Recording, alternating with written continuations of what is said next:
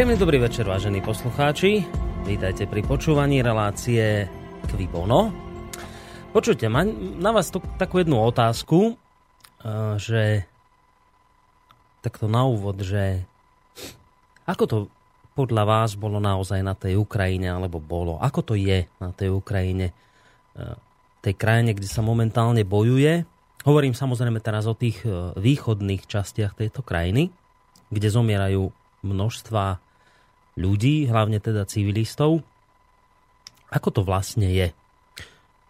Kde je pravda v prípade tohto ukrajinského konfliktu? Kto môže za to, že zrazu sa stala z mieru milovného národa po krvi bažiaca masa ľudí? Prečo to hovorím? Včera som čítal taký nejaký prieskum, neviem, naše médiá to zverejnili, Vyšlo to v oficiálnej tlačovej agentúre Slovenskej republiky. Včera som čítal, že vraj na Ukrajine stúpa počet ľudí, ktorí podporujú vypovedanie aktuálneho prímeria a obnovenie bojov v oblasti Donbasu až do úplného víťazstva. Teraz tie konkrétne čísla, tak vraj za znovu vzplanutie bojov, za opätovné otvorenie bojov, sa vraj vyslovilo 36% dopýtaných, čo je o 12% viac než v októbri. Takže podľa tohto prieskumu vraj rastie na Ukrajine počet ľudí, ktorí chcú vojnu. A teraz čuduj sa svete, obnovenie bojov má najväčšiu podporu na západe a na severe Ukrajiny, smerom na juh podpora klesá a v samotnom Dombase to vyzerá asi tak, že tam by vojenské riešenie krízy privítalo len asi 8% obyvateľstva. Teraz môžeme špekulovať, že, že nie je to tým, že práve Dombasania, Luhanšťania a ostatní obyvateľia tzv. separatisti na vojnu najviac doplácajú svojimi životmi, že práve preto je v týchto, krajín, v, tých, v týchto oblastiach tá podpora pre vojnu nižšia ako v iných, že keď si tak nad tým porozmýšľate, tak iste sa ľahšie vyjadruje k vojne, keď žijete v Kieve. Ako keby ste boli Donbasa, nad hlavou by vám tým pádom stále niečo lietalo a na každom kroku by ste narážali na množstvo mŕtvol. Ale nechajme prieskum prieskumom, poďme smeť k otázke. Kde je teda pravda v prípade ukrajinského konfliktu? Ko, kto môže za pokračujúcu vojnu na Ukrajine? Kto môže za to pokračujúce pr- krvi prelievanie? Komu tento stav vyhovuje? Teda, inými slovami, qui bono. Odpoveď sa vraj dá nájsť, hoci ide o v podstate komplikovanú otázku, ale vraj odpoveď na túto teda komplikovanú odpoveď, ale odpoveď na túto otázku sa vraj dá nájsť. Treba vraj sledovať civilné obete. Teraz dobre počujete, podľa civilných obetí vraj viete zisk, zistiť, kde je pravda na Ukrajine.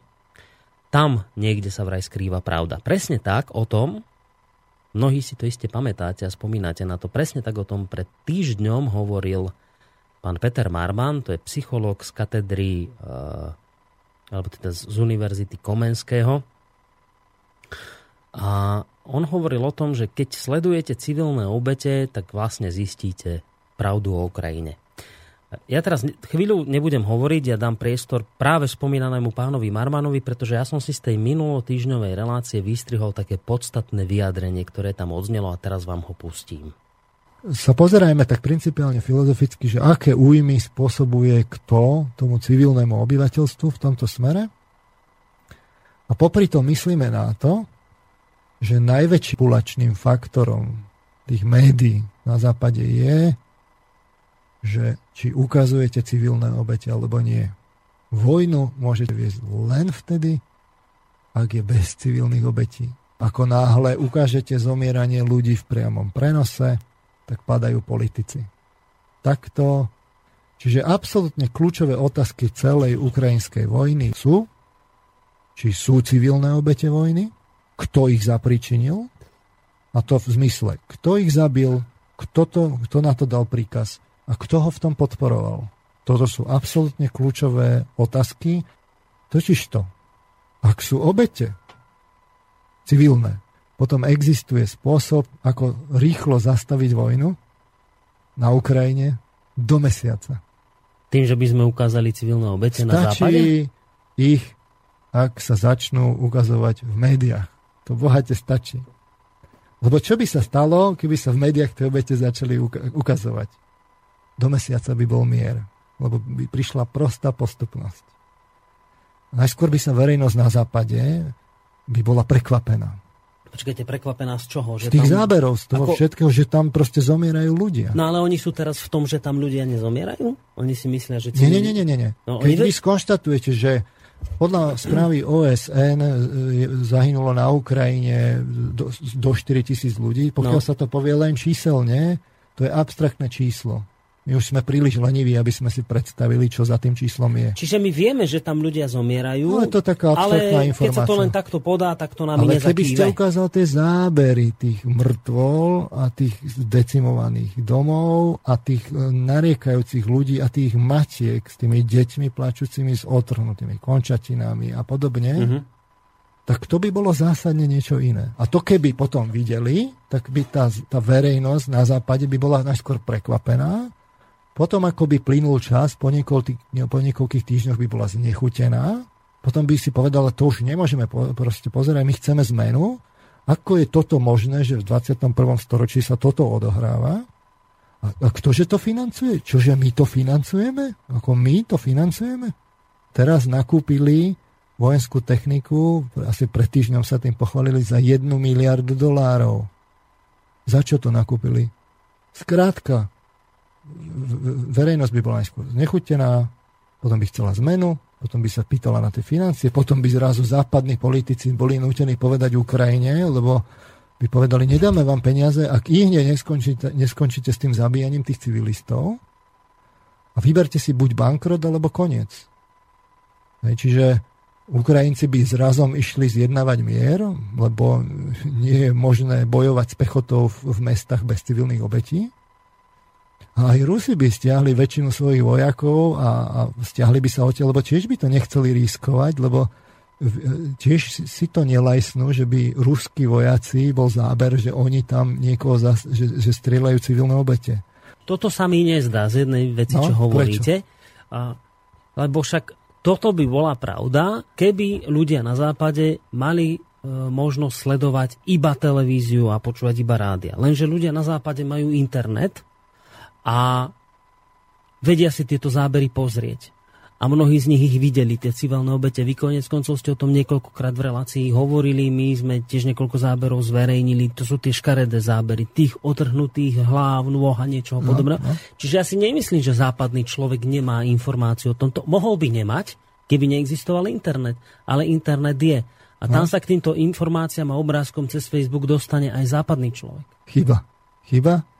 Totiž to internet je čarovný v tom, že vy si viete pozrieť počty pozretí.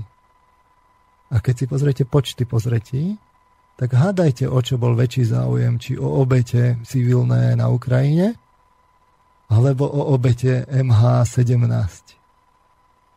MH17 vyhralo? O 2-3 rády. O 2-3 rády.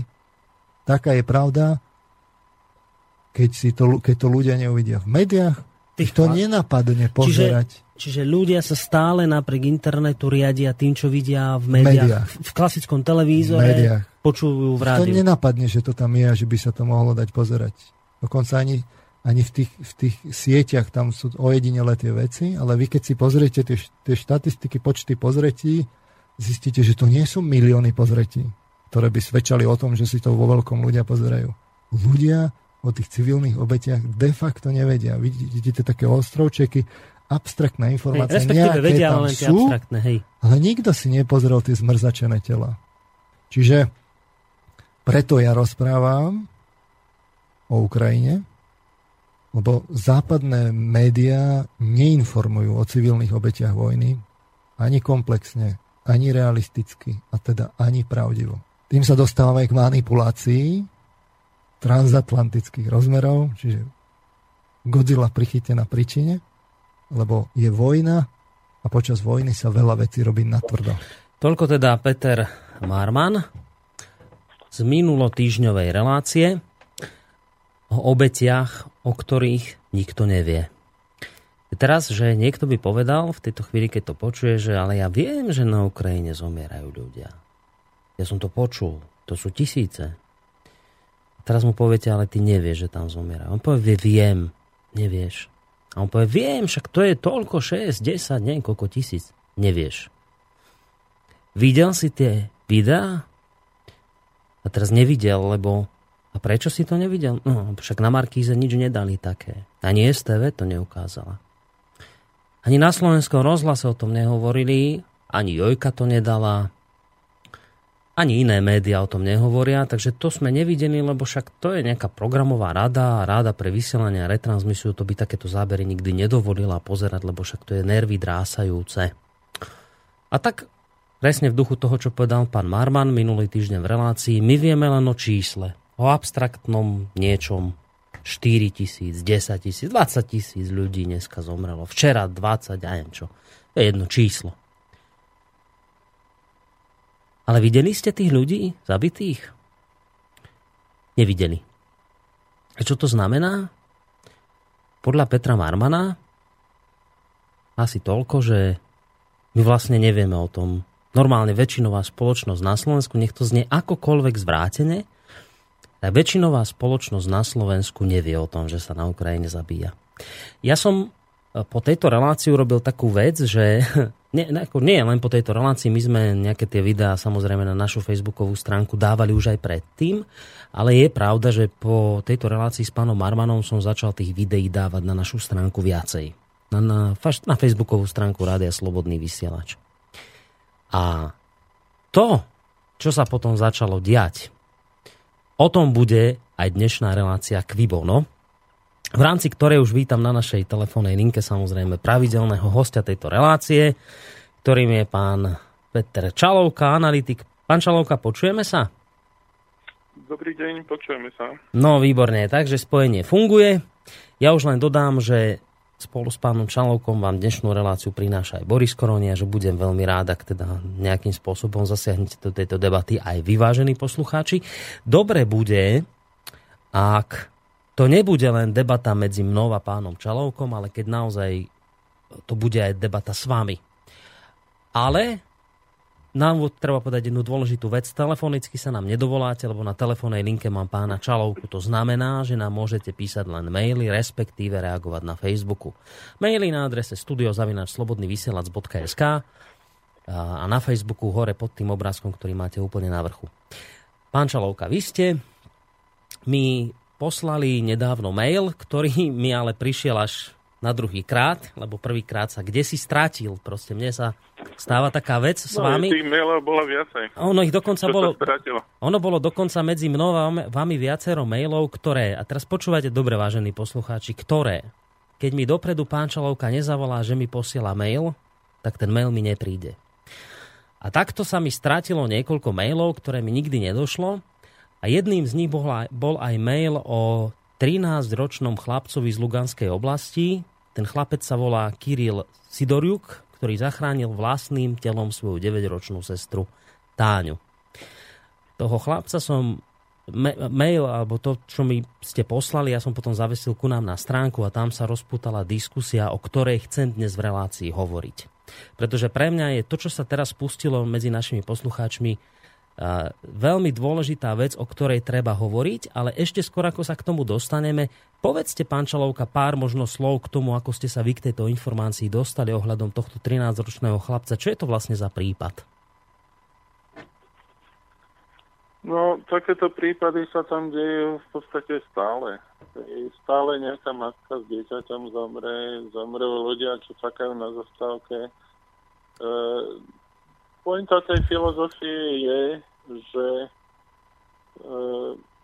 s, nejak s povolením Spojených štátov ukrajinská armáda používa na území občianskej vojny, tzv. antiteroristickej operácie, e, zakázané zbranie. Používa ťažké delostrelecké náboje, používa reaktívne e, e, náboje do kaťuš, do gradov a používa dokonca balistické taktické rakety proti civilistom. To znamená, že Počujeme sa? Áno, áno, počujeme, počujeme. No, mne tam niečo cvaká. Aha, asi. Už je to... To je No. Pripojenie ďalšieho zariadenia, možno. A nie, konšpirujte. Už si konšpir... No, dobre. Nekonšpirujte. Tie všetky maily sa proste len stratili, nekonšpirujte. Aj, aj toto, čo sa vám Áno, ozýva, áno, to je len áno. taká náhoda. No, takže... No ale e, teda chcem tým povedať, že, e, že e, e, viete, vy ste to povedali dosť veľa, no, zaslúžilo by ste komentár tie veci. E, niektorými vecami súhlasím, s niektorými nie. Nemyslím si, že len ukazovať civilistov ako ľudí zobudí. E, možno e, o, niektoré tie zničené e, jednotky ukrajinskej armády a fotografie rovnako mŕtvych vojakov, ktorí možno ostrelovali týchto civilistov a zabíjali ich, sú rovnako hrozostrašné a vzbudzujú vás e, podobné pocity. Mhm. Chcem povedať jednu vec. E, Treba si uvedomiť, že informácia, ako keď ukazujete zabitých ľudí, je niečo iné ako bežné fotografie. Hej? A ľudia prirodzene, a to bolo aj včera v tej diskusii na Facebooku o tom chlapcovi, čo zachránil túto svoju sestru, vidieť, že e, ľudia majú pocit, že by to malo byť e, e, ukázané, ale veľa ľudí tam napísalo, že jednoducho nedokážu tomu dať like. No, Hej, to znamená, že nedokážu to podporiť, že teda by sa to malo ukázať, lebo človek nie je stávaný na to, aby videl takéto veci a takéto veci vzbudzujú negatívne emócie a ľudia prirodzene nechcú negatívne emócie. Mm. Čiže toto je jeden z faktorov, prečo je ťažké ukazovať. E, Ja vám poviem takto, keby platilo v zásade to, e,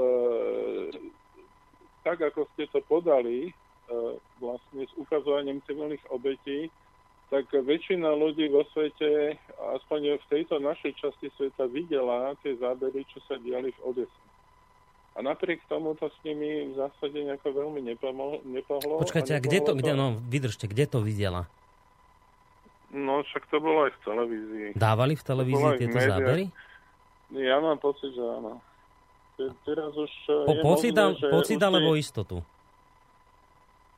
Eh, je fakt, že ja pozerám uh, viac jazyčné televízie. Ja pozerám uh, uh, rakúsky, uh, nemecký, anglický, ruský, uh, slovenský, český. Pozerám aj Poliakov občas a uh, nedokážem to identifikovať, ale zdalo sa mi, že aj keď sme v diskusii o tom hovorili, myslím úplne v prvej relácii, tak uh, tamto nejak e, ten kolega z letiska v zvolenie reagoval nejakým takým spôsobom, však to sú všeobecne známe veci o tej Odese.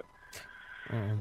Ak ste ale počúvali to, čo hovoril v úvode, čo som tam vystrihol z tej relácii s pánom Armanom, tak on hovorí o tom, že, že samozrejme ľudia vedia o tom, že sa niečo deje v Odese, na Ukrajine. Dokonca poznajú aj presné čísla. Však to médiá hovoria, koľko, 8 tisíc, 10 tisíc, neviem koľko, veľa.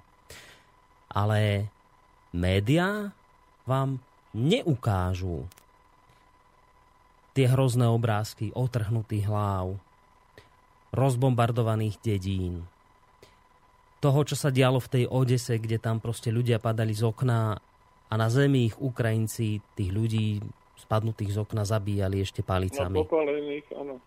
To vám neukážu médiá. A teraz čo povedal ale pán Marman na záver, že toto je to dôležité, že ale ľudia sa riadia, väčšinov, väčšinová spoločnosť v tejto krajine sa riadi tým, čo vidí v klasických médiách. Nie na internete. Nie, nie. Internet to nič. Oni, oni sa riadia tým, čo vidia v normálnej televízii, teda bavíme sa o Markíze, o STVčke, o Jojke a všetkých tých ostatných. A čo počujú v normálnych rádiách tých s duchom sa šíriacich. Toto berú ako bernú mincu toho, čo si myslia, čo si majú myslieť a internet je pre nich druhoradá záležitosť. Čiže ergo, títo ľudia v skutočnosti o zabíjaní ľudí na Ukrajine nič nevedia. Ak niečo vedia, tak to je len nejaké číslo, len nejaká informácia o, to, o tom, kde sa to deje, ale vôbec nejako pocitovo, citovo nič naviazané k tomu viac nemajú. Toto tvrdil pán Marman pred týždňom a mňa teraz zaujíma, že čo si o tomto myslíte vy? Že či to tiež tak nejak vnímate, že ľudia berú len za dôležité to, čo im dajú tie veľké médiá, alebo podľa vás je to naopak, že práve ľudia naopak začínajú dnes hľadať a za dôležitejšie považujú to, čo nájdu na internete. Že ako to vidíte vy? No, ja to vidím ako realista. E, ako realista to znamená, že viem, že existuje cenzúra. V každom štáte, ktorý vedie vojnu, akúkoľvek vojnu, či už občanskú alebo neobčanskú, je hmm. cenzúra, tvrdá vojenská cenzúra.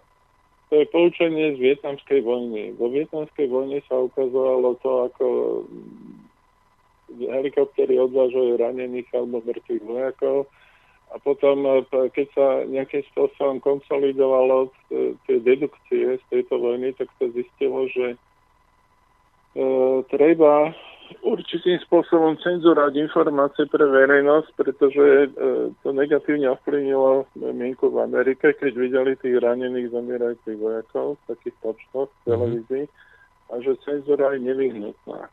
A už v novodobých dejinách sa akceptuje, že cenzúra počas vojny musí byť. E, okrem toho v, v, na Ukrajine fungovalo celé poschodie amerických poradcov na tieto záležitosti, ktoré zrušili všetky televízne, rusko, ruskohovoriace televízne kanály na Ukrajine. To znamená, že ľudia na Ukrajine sú veľmi oklištení o to, čo chcú vidieť. E, myslím si, že okrem toho samotné médiá majú určité obmedzenia, že nemôžu publikovať čokoľvek a čo sa týka ako otrhnutých hlav, otrhnutých končatín, mm-hmm toto, toto sa považuje v novinárčine za neetické. Za neetické sa takisto považuje, obzvlášť za neetické nejakým spôsobom používať deti mŕtve, ako ich ukazovať, pretože to veľmi zasahuje mentalitu ľudí. A podľa vás je to správne, že to takto je? No, Viete, to je, ja vám poviem takto. Nie je správne, že je cenzúra.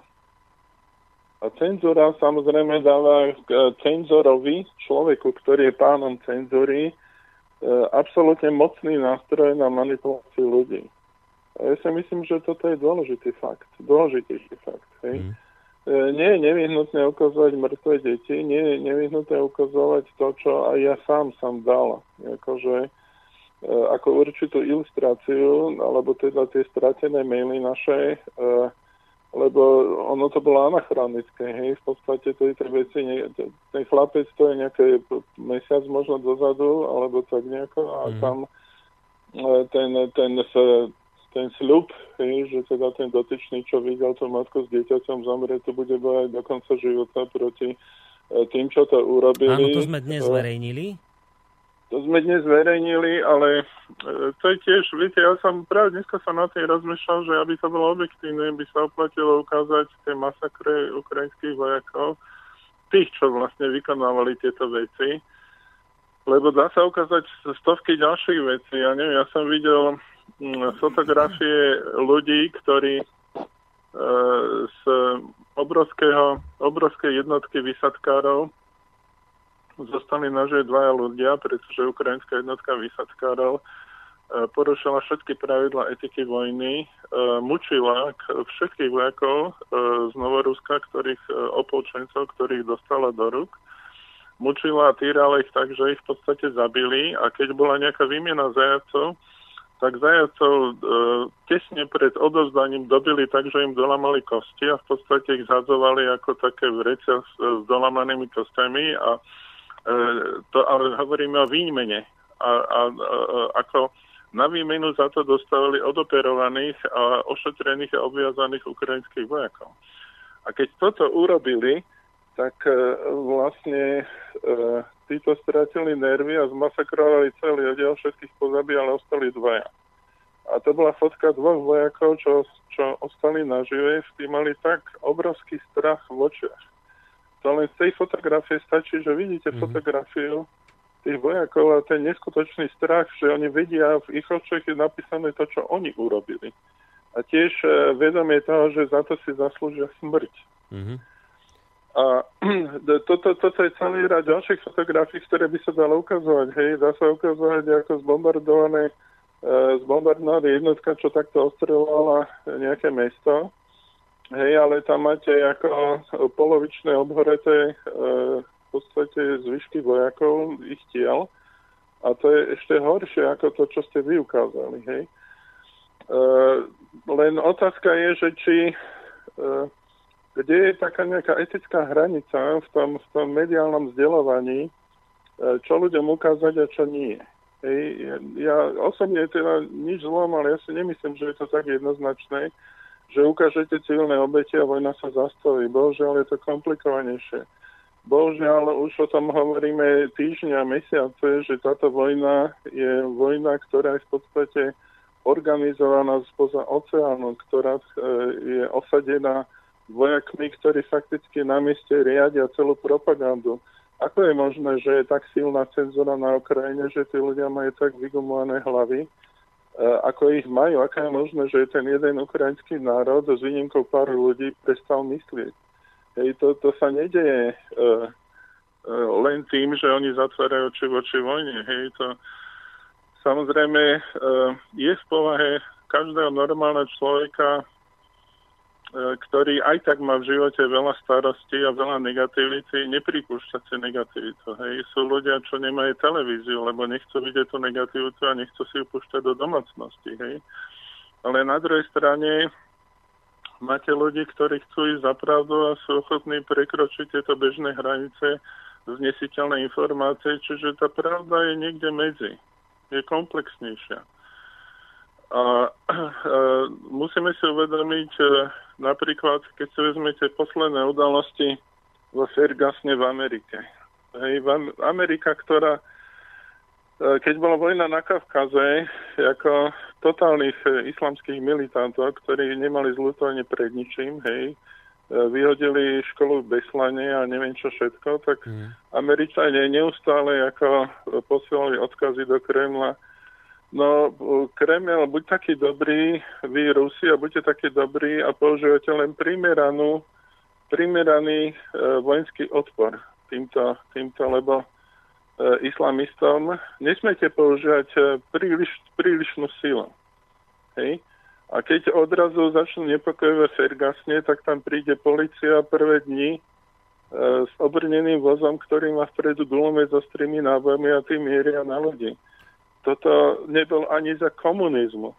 Za komunizmu by si nikto nedovol, ani komunistická policia, dokonca ani v Sovjetskom zväze, e, možno v nejakých extrémnych prípadoch ísť proti vlastným ľuďom s namiereným gulometom, kde sú ostré náboje. A tam teraz e, nielen, že e, takto vyzbrojená policia stojí proti tým ľuďom, ktorí v podstate bojujú za to, že zabili spolupčana, alebo vyjadrujú nespokojnosť, ale ešte dojde Národná garda v počte e, v prevahe 10 ku 1 na jednoho občana toho Fergasnu. Mm. Hej, a, a e, akože stojí tam so zbraňou v ruke so ostrými nábojmi. Možno nie ostrými, ako tak, aby, aby sme zase ľudí neklamali, ale Čiže je tu dvojitý meter, hej, že a... na jednej strane na Ukrajine sa toto môže ano. a sa to ignoruje, a na druhej strane, ako, e, keď sa to deje u nich doma, tak to je to ich vnútorná záležitosť, do toho nikto nič nesmie hovoriť. Dobre, ale k Fergasnu sa môžeme dostať, ja budem aj veľmi rád, keď sa k týmto udalostiam vyjadríte nejak hlbšie, možno v tej druhej časti relácie, ale skúsme ešte chvíľku ostať na tej Ukrajine. E, mne sa teda páči, že máte iný názor, aký vyslovil pred týždňom pán Marman. On tvrdí, že ako náhle začnete ukazovať civilné obete, lebo hovorí, vojnu na západe môžete vyhrávať len dovtedy, kým neukazujete civilné obete. Preto západné médiá neukazujú civilné obete v správach, lebo vedia, že keby ich ukázali, tak sa otočí verejná mienka proti ním. A vy tvrdíte ale, že, že to nie je také jednoznačné, že to nie je celkom také isté, že ako náhle začnete ukazovať civilné obete, že sa vám otočí verejná mienka hneď nejakým spôsobom. Prečo, pán Čalovka? To sme už tak znecitliveli? Že už nás ani... No, sú dva aspekty. Pre, mhm. no, to ma zaujíma, že prečo tvrdíte, že už to nepomôže. Kvôli čomu? Pretože tú informáciu, ja, ja mám osobnú skúsenosť s, s osobou, ktorá je redaktorom jednoho z takého mainstreamového média na Slovensku uh-huh. a v diskusii na túto tému som dostal takú otázok, ale nik, takú, takú reakciu, ale nikto na Slovensku nevie, kto na tých civilistov na Ukrajine strieľa. Áno, toto je, toto je reakcia, ktorá sa na našom Facebooku po zverejnení všetkých týchto videí objavuje najčastejšie. Najčastejšie... No ale to je zlé svedomie novinára, no. Najčastejšie ľudia tvrdia, ja vám presne prečítam, že napríklad, že a viete, že to urobili Ukrajinci? Akákoľvek mŕtvola sa nájde, tak za to môžu hneď Ukrajinci? A skade viete, že to boli Ukrajinci? Hej? A čiže, čiže hneď presne príde tento argument, že ale vy odkiaľ viete, že to boli práve tí a tamtí? Čiže toto je jeden aspekt, že hneď to ľudia začnú spochybňovať? No, ako, no ale však to už sme si stokrát povedali, pán redaktor. Ale povedzme si to však... Ide vojna na život, ideologická, psychologická vojna na život a na smrť medzi e, zaoceánskym priateľom našim a Ruskom. Cieľom je zničiť totálne Rusko, rozdeliť si ho na ako e, súrovinový základňu. A tiež sme si hovorili, že ide sa na to Bismarckov stratégiou rozbiť Ukrajinu. A Ukrajina je momentálne v plnej moci západu.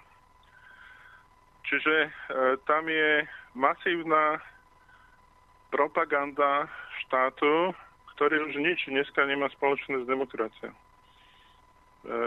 hej, to zase sa dostávame do veľmi takých e, širokých tém, hej, kde každá sama o sebe je dosť komplikovaná. Mm.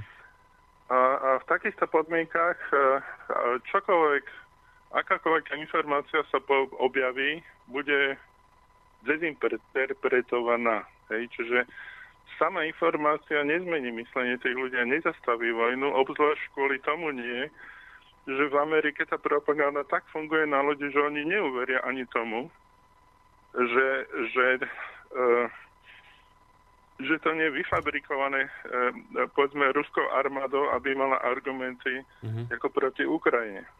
Hej, čiže dneska E, Putin to hovorí v tom valbeskom prejave. Média povedia, že čierne, biele a biele je čierne a tak toto funguje. A je, je naivné si mysleť, že žijeme v inom svete. Iná vec je osobná zodpovednosť mňa ako človeka voči hmm. takýmto veciam a moje zistenie si pravdy.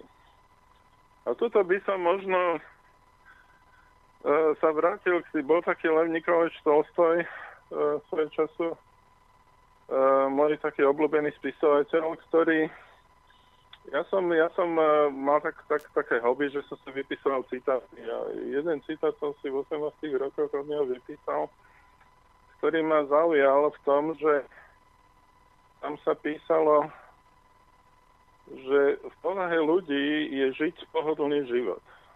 My hmm. máme nejaký svoj systém hodnot, nejaké náboženstvo a urobíme si byt alebo dom a to sú vlastne hranice toho nášho sveta a tam sa tvárime, že sme dobrí a teda žijeme si v rámci tých svojich dobrých pravidel a predstav o svete, ale tak, aby nás to veľmi nezraňovalo. Tak, aby, to ne, aby nám to nekomplikovalo život. Ano. A keď, keď človek skutočne ide za pravdou, tak Tolstoj hovorí, že musí skúšať, míliť sa, znova začínať od začiatku aj 10 krát a, a znova robiť chyby. A keď je človek úplne poctý v hľadaní pravdy, tak sa v každom režime ocitne vo vezení. Hej, čiže to je, to je, to je ten krajný pol eh, hľadania pravdy ad absurdum eh, až, až do toho bodu, mm-hmm. keď niekoho nahnevám a ten ma dá do vezenia. Ale Tolstoj hm. hovorí, že toto by mal byť postoj každého človeka, k tomuto by sa mal uh, nejakým spôsobom, uh, o to by sa mal usilovať a k tomu inklinovať. To... Len uh, väčšina ľudí, my sme priemerní a tá priemernosť nás vedie k tomu, že my si nechceme komplikovať uh, život hľadaním pravdy, ktorá nás bude zraňovať. To som veľmi rád, lebo... že ste tento aspekt spomenuli, trošku vám do toho skočím, lebo Ano. Povedali ste, že sú tu dva aspekty, že prečo jednoducho nestačí ukázať civilné obete. Prvá je ten, že Sú to proste ľudia, ktorí sú hlboko presvedčení. Ja si myslím, že presvedčenie je najväčším nepriateľom pravdy, lebo keď je niekto hlboko presvedčený, to je veľmi ťažké vtedy polemizovať. Ale máme tu ano. ešte presne ten druhý moment, o ktorom hovoríte teraz. To je naša pohodlnosť. A teraz ja vám prečítam reakciu poslucháčky. Nie je to práve k tomu chlapcovi zabitému, ktorého ste mi poslali mailom, ale k inému nejakému tiež takému drastickému videu, ktorý som zverejnil. Tento postoj je veľa vravný. Mnohí vážení poslucháči a neposlucháči sa v ňom nájdete. Píše poslucháčka. Po zverejnení tejto tvrdej reality na Ukrajine, po zverejnení týchto mŕtvol bez hlav, bez rúk, píše poslucháčka, ktorá má fotku s dieťaťom v náruči, svojim vlastným. To na čo je toto dobré? Nie som zástancom politiky USA, ale šíriť takéto videá je choré, Hneď v úvode znetvorené ľudské tela a detské telíčka. Po pol minúte som to musela vypnúť. Ja viem, toto je realita drsného sveta, ale živiť v ľuďoch hrôzu a paniku takýmto spôsobom, takýmito videami je rovnako zvrátené ako celá Obamová politika. Rozumiete? Čo napísal? Teraz poviem niečo, čo neviem, či ja nenahnevám. No, kľudne ma nahnevajte ona do určitej miery hovorí pravdu. Ja viem, že ja som uh, sa snažil mojim deťom niektoré veci ukázať. Človek nie je stavaný na takéto veci a v živote je veľa smutných iných vecí, prečo by sme si mali to, zosmutňovať. Áno, je to pravda, lenže teraz si uvedome, v jakej, uvedome, v jakej spoločnosti žijeme. My žijeme v spoločnosti, kde väčšina ľudí si uvedomuje, že nie je schopná urobiť nejakú zmenu. I, i posledný krát, keď ľudia mali pocit, že je možné urobiť nejakú zmenu, bolo 17. novembra 89, ale vtedy ako to v ľuďoch hynie, to je oheň, čo zhasína, ako to už je nejaká malá iskierka, Čiže ľudia sú si vedomí toho, že nemôžu zastaviť tú vojnu na Ukrajine, že sú za tým obrovskí hráči, hej, ako je náš priateľ za oceánom, hej, e, záujmy, peniaze sú za tým, hej. E, keď, keď by som teraz veľmi zjednodušil to, o čom sa bavíme, ako teraz prosím, nechápte to, že som cynik. E, bavíme sa, celá táto relácia nie je o vojne, ale je o peniaze. Relácia či vojna? Lebo relácia nie je o peniazoch, táto teraz tu. No, no, no, je tak, dopoviem, dopoviem. Je, je tak, no.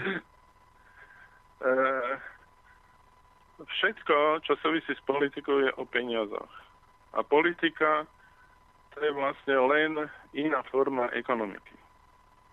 Hej, čiže e, keď, keď pôjdem od začiatku, je tu obrovský štát, ktorý by si veľmi radi niekto medzi sebou porozdeľoval. Nejaká oligarchia, možno národná, možno nadnárodná, možno za nadnárodná, nejaká svetová, anonimná, ktoré, ako e, surovinné zdroje to sú obrovské peniaze.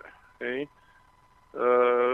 ako sa dostať k týmto zdrojom? No tak, že pochováme vládu, ktorá ich kontroluje. Ako pochovať vládu, ktorá ich kontroluje? No tak, že nájdeme nejaký kľúč, ako ju rozbiť. Ten kľúč, e, e, tá, tá vláda s tými zdrojmi, to je Rusko, a ten kľúč, ako to Rusko rozbiť, to je Ukrajina a ta, tam to celé začalo s týmto účelom a v podstate viac menej úspešne to ide ďalej. Hej.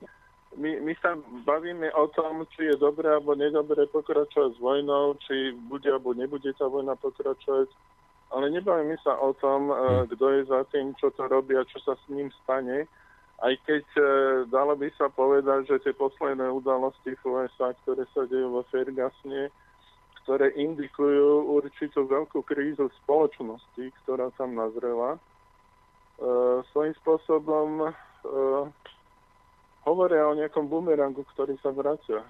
Ako viete, no, tak keď a... niekto do, do vás kameňom a vy do neho kameňom, tak No, vy ste povedali, vy ste sa spýtali alebo povedali, že, že, že možno ma nahnevate. Tak teraz možno týmto mailom nahnevám ja vás, alebo respektíve písateľ, ktorý píše, Vladimír. Keď ste hovorili o tom, že vy do istej miery, a teraz nebáme sa len o tejto poslucháčke, lebo to naozaj nejde o túto pani, ide o to, ako to presne takto vnímajú ľudia. Lebo toto je väčšinový pohľad, neukazujte mi, ja, mne, mne je to hrozné, ja to nechcem vidieť, ja si myslím, že žijem v miery, neotravujte. A teraz píše poslucháč, keď ste povedali, že vy ju do istej miery chápete, lebo ľudia dnes už od 89. vedia, že tu reálne nič nemôžu zmeniť a teda ich týmito informáciami ako keby len ďalej prehlbujeme tú skepsu v nich. A teraz píše poslucháč Vladimír. Ja vážne nechápem, o akej etickej hranici tu vôbec host hovorí. Mať klapky na očiach je normálne? Treba ľuďom ukázať, čo sa tam robí. Veď to je realita. Ľudia, ktorí prežili svetové vojny, tieto traumy si to nikdy nechcú zopakovať. Úplne súhlasím s pánom Marmanom, veď čo oko nevidí, to srdce nebolí. A je jedno, či to urobili Ukrajinci alebo Novorusi, veď krv na rukách má každý, kto si myslí, že sa ho to netýka. Týka sa to všetkých, aj Ukrajincov, aj Novorusov.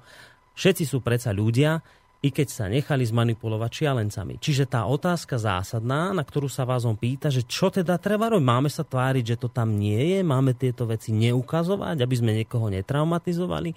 Aby niekto nemal pocit, že keď to ukážeme, že on vlastne s tým nič nevie spraviť a že prehlbujeme tú skepsu? Aké je teda riešenie? Neukázať to? E, keby som bol zastanca tohoto neukazuje, tak sa neposielam tie veci, čo som tam poslal. Hmm? Hej, ja si, uh, ja si myslím, že mala by byť zachovaná vždy sloboda uh, informácií a nemala by byť cenzúra, čo božiaľ možno my tú cenzúru až takú nejakú nemáme, možno máme nejakú autocenzúru a možno nejakú obrannú cenzúru, kde ľudia už nahovorili o Ukrajine také veci, že radšej budú cenzurovať tie nové informácie, aby si ochránili svoje svedomie. Ale, ale uh, viete, ten, ten vývoj na Ukrajine je teraz taký, že uh, ja uh, som si postrel také veľmi zaujímavé trendy. Na Ukrajine sa vytvoria nejaká nová vláda a teraz v tej zúfalej situácii, v ktorej Ukrajina je, a e, tam, tam sú mudrí ľudia, tam nie sú hlupí ľudia. E, to, to, že tam e, sa zbláznila nejaká menšina, ako tí, čo tam tancujú a tí, čo hovoria tie nezmyselné veci a chcú zabíjať Rusov a všetkých inako hovoriacich a inako mysliacich, dokonca na to vymysleli zákon o lustrácii, tak e, E, napriek tomu, ja z tých e, niektorých diskusí, keď sú účastníci z Ukrajiny v ruskej televízii, alebo keď čítam niektoré veci na internete, vidím, dokonca aj ultrapravica, aj fašisti sa snažia nejakým spôsobom rozmýšľať a hľadať riešenie. Viete, um, my nemôžeme rozdeliť svet na čier- čiernych a bielých a na dobrých a zlých. Ja som veľmi, veľmi uh, naozaj rozmýšľal, ako, ako to podať, hej, lebo uh, ne, svet sa nedá nejako deliacou čianou rozdeliť, že títo sú správni a títo nie sú správni. To rozumiem. Napríklad teraz v novoruskej armáde uh, bolo niekoľko poprav, hmm za určité zločiny, ktoré tí vojaci vykonali. Videl som zábery, ako sa tí novoruskí vojaci opili, robili katastrofálne veci s civilistami tiež. Mm-hmm. Hej, tým nechcem povedať, že tá armáda je na zlej strane, ale jednoducho tá vojna uh, deformuje ľudí. Mm-hmm. A my, my, ja neviem, my, my jednoducho musíme nejaký vyšší princíp a musíme si zvoliť uh, každý svoj vlastný spôsob hľadania pravdy, ktorý znesie niektorí ľudia, títo, čo mali tieto negatívne e, reakcie, to sú ľudia, ktorých, ja neviem, poviem príklad, hej, nehovorím, že to tak je, možno ich niekto týral, možno videli toľko násilia v živote a prežili toľko násilia. Teraz hovoríte o ľuďoch že, s negatívnymi, teraz hovoríte o ľuďoch, o nega- ľuďoch ktorí, ktorí negatívne reagovali, ktorí na, negatívne reagovali na tie fotky, ktoré ano, sme zverejnili? Aha. My to nevieme, e, čo, čo, čo je za tými ľuďmi a nemali sme ich súdiť za to, že to nechcú vidieť, pretože z, z hľadiska určitej štandardnej etiky v médiách e, takto silné obrazy nepatria všeobecne do médií. Ale, ale mali by byť v určitom segmente médií, kde si tí, čo naozaj hľadajú pravdu, môžu nájsť. Ale, ale úloha médií je dávať e, vyvažujúce objektívne informácie a toto tam chýba, toto tam absentuje a toto je príčina. Viete, uh, môž, my sa tu bavíme o civilistoch, ako keby civilisti boli jediné kritérium, ale vojna vo Vietname skončila kvôli ukazovaniu vojakov ranených a vojakov mm. zomierajúcich a mŕtvych. A, a e, sa verejne o tom informoval, hej, čiže nem, nemusia to byť len civilisti. Hej. No a povedzte mi teraz podľa vás, váš osobný názor Petra Čalovku, podľa vás takéto, média, takéto, takéto videá, hrozné videá, zlé, patria do médií alebo nepatria? Nebavme sa o tom, čo si o tom myslí mediálny ja svet. Nie, podľa vás. Ja som to teraz povedal, podľa mňa. Podľa mňa to, to platí takisto, aj to je môj názor že ako, ako okrajový segment v médiách by to malo byť k dispozícii pre tých, čo si to chcú nájsť. Hmm. Ale ono to tam je, hej, ale není, není k tomu vodicko, ako to hľadať. Kde? Tak vo veľkých médiách, tých klasických mainstreamových to no, nemáte. Tam, tam sa ne, neukážu takéto zábery, tam jednoducho absentujú. Na YouTube, No na YouTube no, áno, no, ale bavíme, médiách, áno. No bavíme sa o no. veľkých no. médiách, o, o tých, ktoré sleduje väčšina národa. Keď sa bavíme o Slovensku, tak bavíme sa o médiách, ktoré sledujú no ľudia no, dobré, bežne. Keď sa bavíme o Slovensku, tak uh, prepačte, ja to poviem na plné ústa, akože a prečo sú ľudia takí hlúpi, že nedokážu vydedukovať, že keď sa niekde začal niečo tak strašné, ako bola Odisa, ktorú kto chcel, si mohol pozrieť ako live. No? Live si to mohli ľudia pozerať prečo im z toho netrklo, že sa tam začína diať obrovská nespravodlivosť, keď ukrajinská vláda vyhlasila, neviem, či to naše médiá nereprodukovali, že, že tí ľudia sa tam spálili sami. Áno, a bolo samoznietenie. No. No. Tam, sú, tam sú vlastne fotografie ľudí, jak zvonka strieľajú do tých ľudí, čo stoja v horiacich oknách. Ako. Tak to sme už potratili rozum. Slovenci, ja vám poviem, pán Čalovka, si...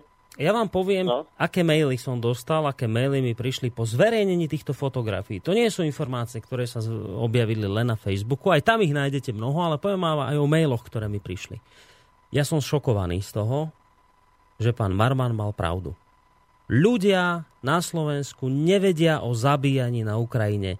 A my sa, keď sa tu bavíme o tom, že tam bolo, koľko, vy to viete lepšie to číslo, koľko je tam momentálne obetí na Ukrajine? Všetkých. Ja sa pýtate? Vás. Koľko to asi zhruba, aké číslo? No, ja, ja vám poviem po, pomerné číslo. Ako v dobe valdajského prejavu zomieralo 10 civilistov denne, čo znamená, že do mesiaca bol rovnaký počet civilistov zabitých ako v lietadle. Ale, ale sa uh, svetové médiá medzi nimi rozlišovali uh-huh. a uh, diskriminovali informácie. Tak. Toto je najväčšia nespravodlivosť. No a to je tá diskriminácia informácií, o ktorej hovoril pán Marman, že o MH17, o lete MH17, ktoré má byť proti Rusku nastavené, že to Rusi zostrelili, alebo teda separatisti, o tom bolo obrovské informovanie o, o, o, obetiach e, na Ukrajine, v tých akože separatistických oblastiach, tam sa o tom neinformuje. Tam sa to jednoducho povie a čo chcem povedať? Povie sa číslo. Povie sa 10 ľudí denne a na čo som ja prišiel po zverejnení týchto informácií, po mailoch, ktoré mi prišli a po informáciách a názoroch, ktoré sa objavili na Facebooku, pán, Pán to je neskutočné zistenie. Ľudia vedia číslo, že 10 ľudí denne, vedia, že v Luhansku, že tam, tam, tam. Oni vedia technické veci, ale oni nevedia, že naozaj zomierajú tí ľudia. A keď im ukážete to video, že pozri, takto vyzerá reálna smrť, o ktorej sa bavíme, tak on sa zhrozí a povie pre Boha živého, veď tam tí ľudia naozaj zomierajú, robte s tým niečo. Rozumiete? No, že to ja, je strašné. Ja vás. Buďte, ja buďte úplne strašne zlí na mňa. No, e, prečo ste nepustili e, stokrát horšie videa e, islamského štátu? Kde ako dojdu vojaci islamského štátu a za deň zastrelia 700 ľudí zo samopalu, vyležia ich z nákladných aut, tých na kolenách prosia. 700 z nich prosia, aby ich nezabili, že majú deti, že majú ženy a oni sa im smejú do ksichtu, potom ich postrieľajú a potom ešte si dajú námohľad do každej mŕtvole a dajú jej e, na, na temeno hlavy jej dajú výstrel istoty, ráno istoty. Mm. A toto sa tam deje ako bežne. Hej. Tam sú, sú, sú situácie, tu na v Sýrii je občianská vojna, tam zahynulo 100 tisíc ľudí to nás ako nezajíma, viete, ako to nás zajíma len Ukrajina a tam sa tvárime, že ako tam tí môžu zomrieť, tak to sú nejaké Áno, Arabi. tam sa zase uplatňuje presne to, že máme pocit, že to je Ale ďaleko. my uplatňujeme aj Slováci. Áno, uplatňujeme. áno, Ja, tak- mám, ja vám poviem rovno, ja mám priateľa, ktorý je zo Sýrie, ktorý sa pohádal so všetkými nevládnymi organizáciami, s ktorými spolupracoval, keď začala táto prvá občanská vojna do období tých chemických zbraní, pretože povedal, e, vy ste nevládne organizácie, ale vy nevidíme, čo tam je a nerobíte nič preto, aby ste to zastavili. A urazený sa uzavrel akože Mm. E, človek tu žije celý, celý život, ako a je to dobrý človek a ja mám rád. Hej, a, a Afrika. Ebola. Hej, a pôjdem, pôjdem ďalej. Ako Amerika stavia v Čade obrovskú základňu v srdci Afriky. A náhodou všetky štáty okolo sú postihnuté ebolou.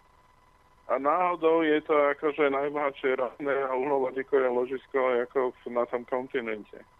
A, a tiež tam zomierajú ľudia, a tiež sú tam rozoštvané vojny a deje sa tam presne to isté ešte horšie. Ako Ale- vzali 300, 300 dievčat, e, možno ako polovicu z nich v neplnoletom veku a, a odozdali ich ako islamskej armáde v Afrike e, s, tým, s tým, že ich, e, z nich urobili násilím ženy, ženy mužahedov. A to je čo?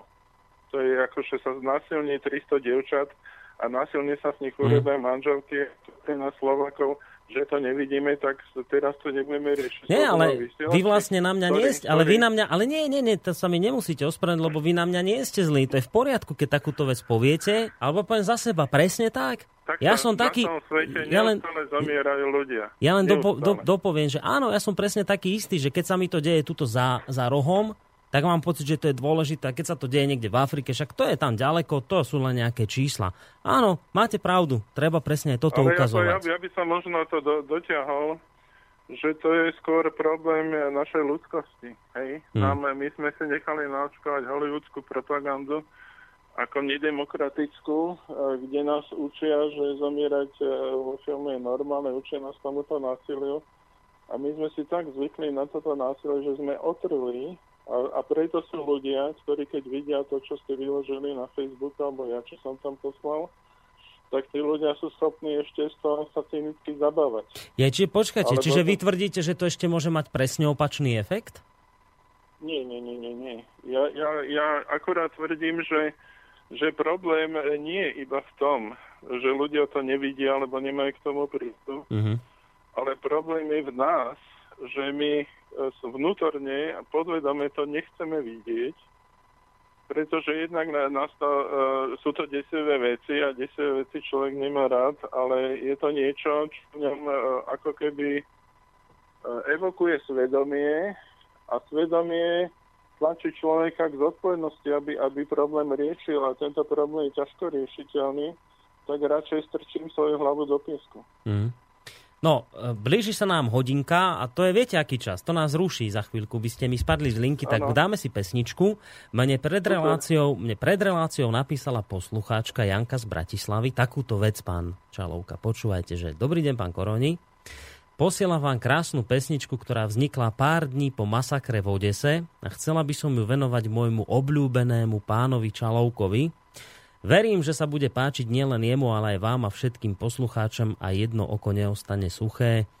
A napísala, že želám vám všetko dobré, veľa síl a energie, vaša verná posluchačka Janka z Bratislavy. Pán Čalovka, tak toto pôjde pesnička aj vám od tejto našej Ďakujem poslucháčky. veľmi pekne.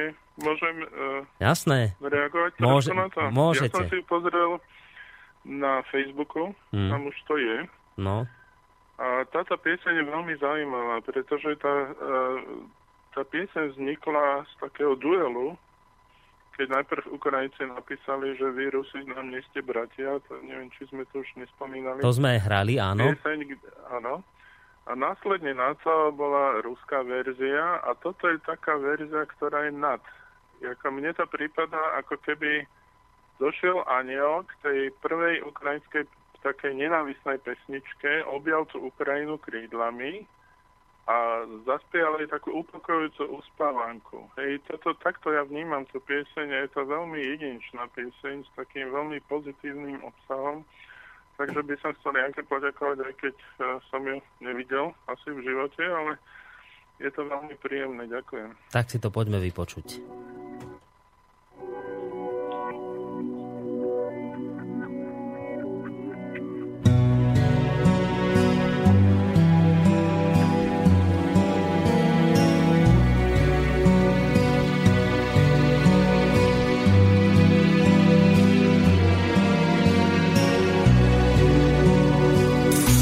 Братья, сестры, ну кем мы стали?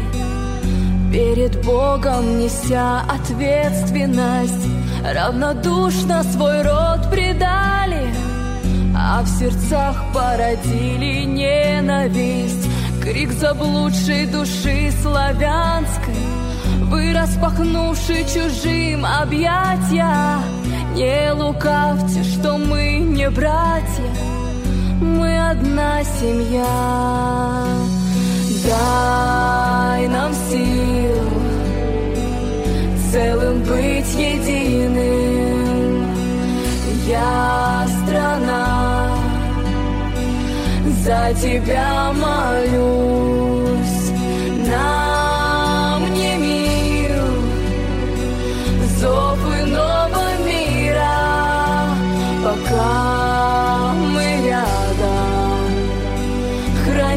святую Русь.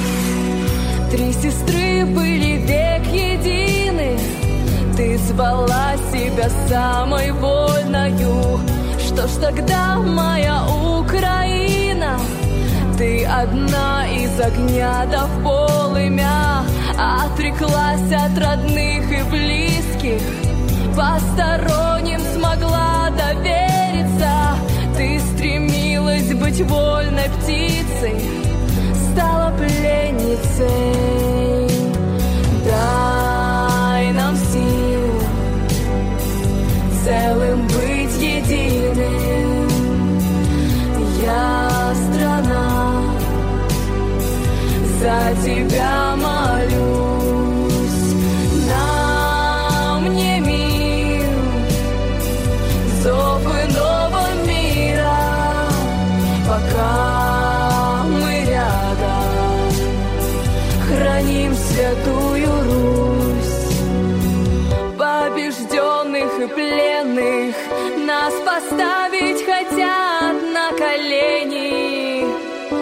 Враги мы, славяне Братья и сестры, так же мы стали? Ну кем же мы стали?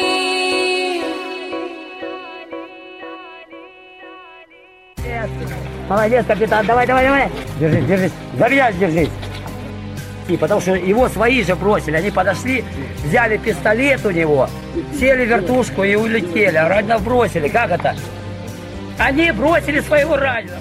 Дай нам сил и святого мира, пока мы рядом, я больше не боюсь. И чего ты, страна, добилась? Покалечена, разворована, но затеять войну против тех, для кого ты родина. Каждый день мы несем потери и на своих наставляя дуло. Не стреляйте, ведь мы не звери, мы одна семья. Лицо, красавчок, покажи. Не трогайте его. Лицо, лицо вот дай. Вот, вот этот пузырь, это коммунист. Смотрите, какую палец.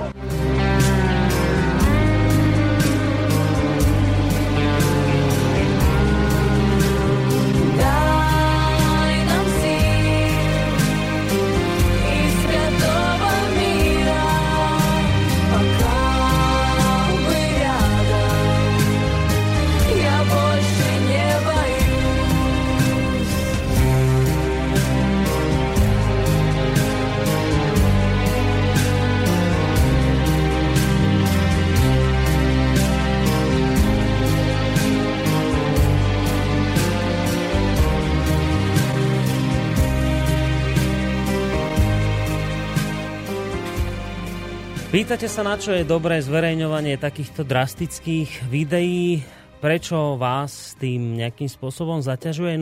Nuž tak vám odpoviem. Tieto videá ukazujú realitu. A vy máte na výber, vy si môžete vybrať, či sa na to budete pozerať alebo nie. Pretože vy máte, vy máte to šťastie, vy ešte zatiaľ žijete v miery. Ten chlapec, o ktorom sme tu hovorili, a jeho matka už to šťastie nemajú. Vy ešte zatiaľ máte tú nesmiernu možnosť vypnúť hrozné videá a nepozerať tie srdcervúce fotky a klamať tak sama sebe, že to, čo oči nevidia, to srdce nebolí. A nebudete výnimkou, práve naopak. Mnohí to tak na Slovensku robia, že odvrátia zrak a tým, tým sa pre nich samotných problém skončil. Ale pravda je hrozná a neúprosná a pravda je taká, že problém existuje, len vy ste sa naň odmietli pozerať. Vy ste prijali dobrovoľne fakt, že sa vás to netýka že je to vzdialená vec. Ale nie je. Zabíjanie civilistov u našich východných susedov sa zrodilo aj z nášho nezáujmu, žije a pokračuje pre našu necitlivosť, pre našu falošnú vieru v to, že u nás je to inak, že sa nás to netýka, pre našu klamlivú predstavu, že náš mier je niečo trvalé. Nuž áno. Vypnite teda dnes tie hrozné videá, vypnite smutné fotografie a verte ďalej v to, že vy a vaše deti žijete vo veľa bezpečnejšom svete. V svete, v ktorom sa niečo takéto nikdy nemôže stať. Ale vedzte jednu vec, že váš nezáujem o smrť a utrpenie iných nakoniec celkom ľahko prispieje k faktu, že raz už nebudete môcť vypnúť všetky tie hrôzy, pretože sa už v tom čase budú diať na vašej ulici, vo vašom meste a vo vašej obci a dotknú sa aj vašej rodiny a vašich detí. A iste, iste sa aj v tom čase nájdu ľudia z iných krajín, kde bude ešte v tom čase vládnuť mier, ktorý nepochopia, prečo niekto dáva na internet tie ohavné videá a fotky z vašej ulice. Toto som napísal poslucháčke a za týmto si stojím, pretože si myslím, že to zlé, čo sa momentálne deje na Ukrajine, to je podporované našim nezáujmom, našim strachom a našou neschopnosťou sa zaujať voči tomuto nejakým spôsobom postoj. Nejak sa vyhraniť voči týmto veciam. Pán Čalovka, skúste mi na toto odpovedať, že ja napriek tomu, že Vravíte, že dneska budete na mňa zlý, však mne to vyhovuje, ja som rád, keď so mnou nesúhlasíte, lebo ja, lebo, lebo ja sa môžem míliť, ja naozaj nemusím mať pravdu, ale ja si naozaj myslím hlboko, som o tom presvedčený, že tým ľuďom sa tam deje obrovská krivda a my našim mlčaním, našim prehliadaním, našou akokoľvek snahou motivovanou, napríklad strachom sa na to nepozerať, prispievame k, to, k tej hrôze, ktorá tam je. A verím v to, že keby sme sa odvážili zaujať voči tomuto postoj, že by sa naozaj politici zľakli tak, ako sa zľakli konec koncov, čo spomínate, ten um, Vietnam, aj keď to bolo v prípade vojakov, že by sa rovnako zľakli a že by to prispelo k ukončeniu tejto vojny. Nesúhlasíte so mnou v tomto smere? Ja si myslím, že ten spoločenský názor sa vyvíja. A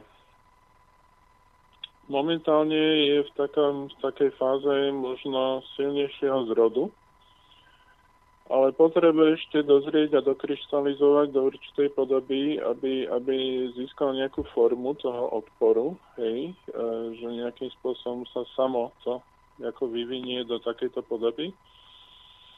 Lebo my nie sme v tom sami. V Nemecku e, tá spoločenská komunita je oveľa vyspelejšia.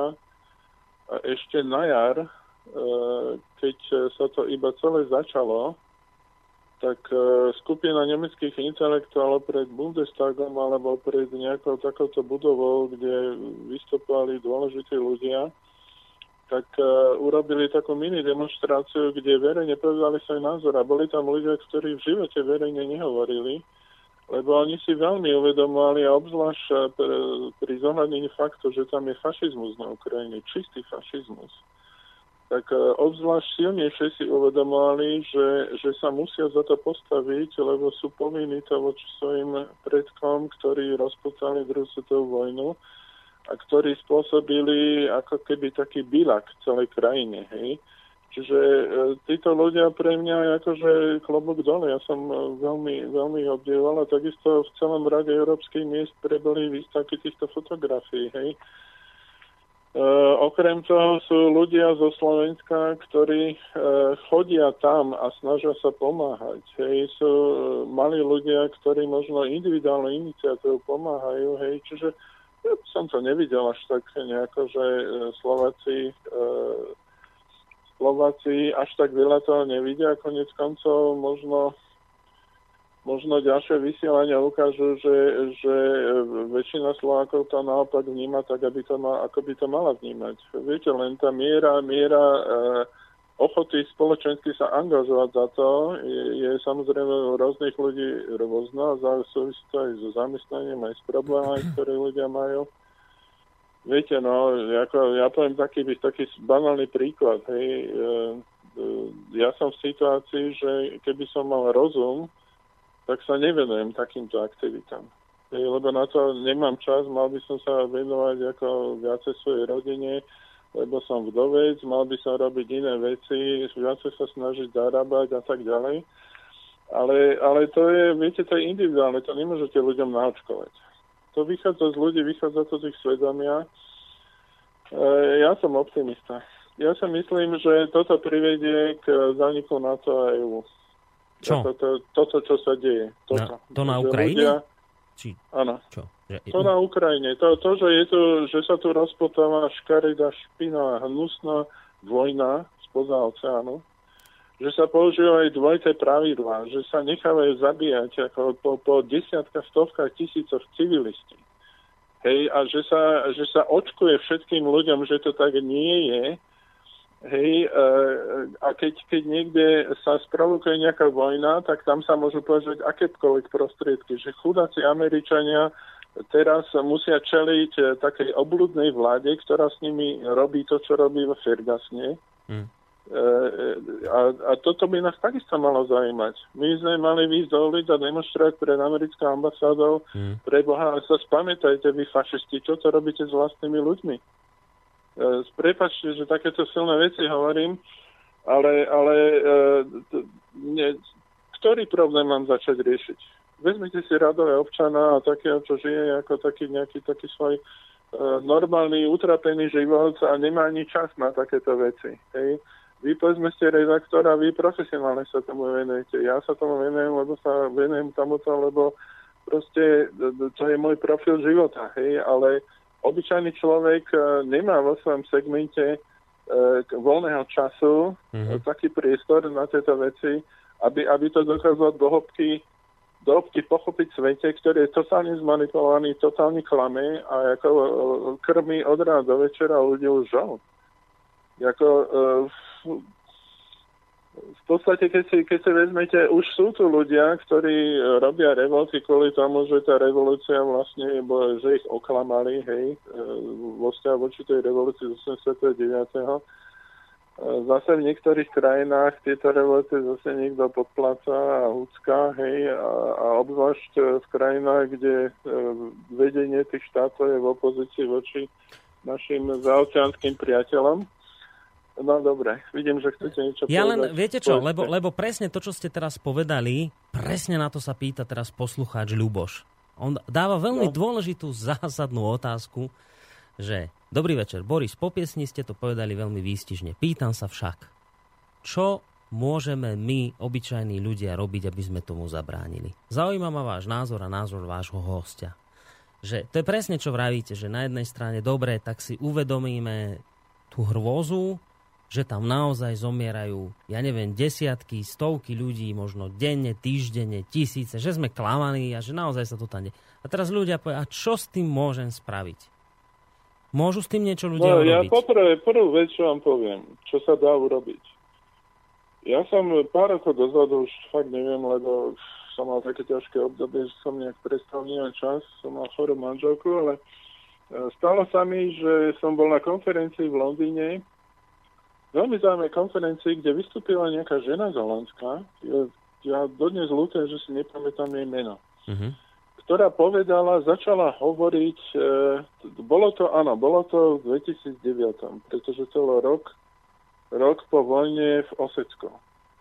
A ona, ona hovorila o tom, žena z Holandska hovorila o tom, ako, ako Gruzínsko napadlo Osecko a Rusko Mm-hmm. Ja, si, ja som za ňou došiel a hovorím, ako, viete, ja som e, z východnej Európy, zo Slovenska. Ja chápem, že ja tomu rozumiem. Ale povedzte mi, ako ste vy na toto došla. On hovorí, ja som si to ako zanalizovala, došla som na to sama. E, my by sme si mali pestovať a vycibriť e, svoju schopnosť vnímať pravdu, ísť za pravdou a nejakým spôsobom ju hľadať v tých lžiach. Ako, ja teraz vám nepoviem nič nové, keď vám poviem, že ako za komunizmu e, sme to mali e, stokrát väčšie lži a vedeli sme s tým pracovať. To je len otázka chcenia. A tí, čo tým pracovali najviac, tak tí sedeli vo vezení. To je, to, je, to je ten tolstoj, že do akej miery pôjdem za pravdou. Pôjdem za pravdou až tak ďaleko, že si sadnem do basy, do väzenia a budem s tým spokojný? Ako ne, ne, ne, príjmem to? Mm. Hej, lebo, lebo aj to on žil stále na hranici väzenia, hej, lebo v podstate on reboval proti všetkým, keď chceli za. Len, len uh, čo robiť? Ja si myslím, že keď človek si kladie túto otázku autenticky a úprimne voči svojmu srdcu, tak odpoveď nájde. Každý človek e, môže robiť niečo. No, keď vám poviem taký, taký banálny príklad, čo som ja? Akože Peter Čalavka, vy ma to predstavíte ako analytik. Ja som obyčajný človek, ktorý začal si všímať, čo sa tam deje a začal, začal som to brať osobne a začal som, ja vám poviem, že ako som toto videl, tak ja som fakt, niekedy mi bolo dotlačovstvo. Mm-hmm. To ja som, ja som, e, mi bolo zle, celé týždne a mesiace mi to bolo zle. A jednoducho, to, ja som si našiel túto cestu, že nejakým spôsobom spadol mi na hlavu ako slobodný vysielač a mám to možnosť hovoriť a nejakým spôsobom spolu rozmýšľať s inými ľuďmi nad týmito vecami, aby aj oni sa zobudili. A takisto ako tá cesta existuje pre mňa, existuje pre každého. Každý z nás.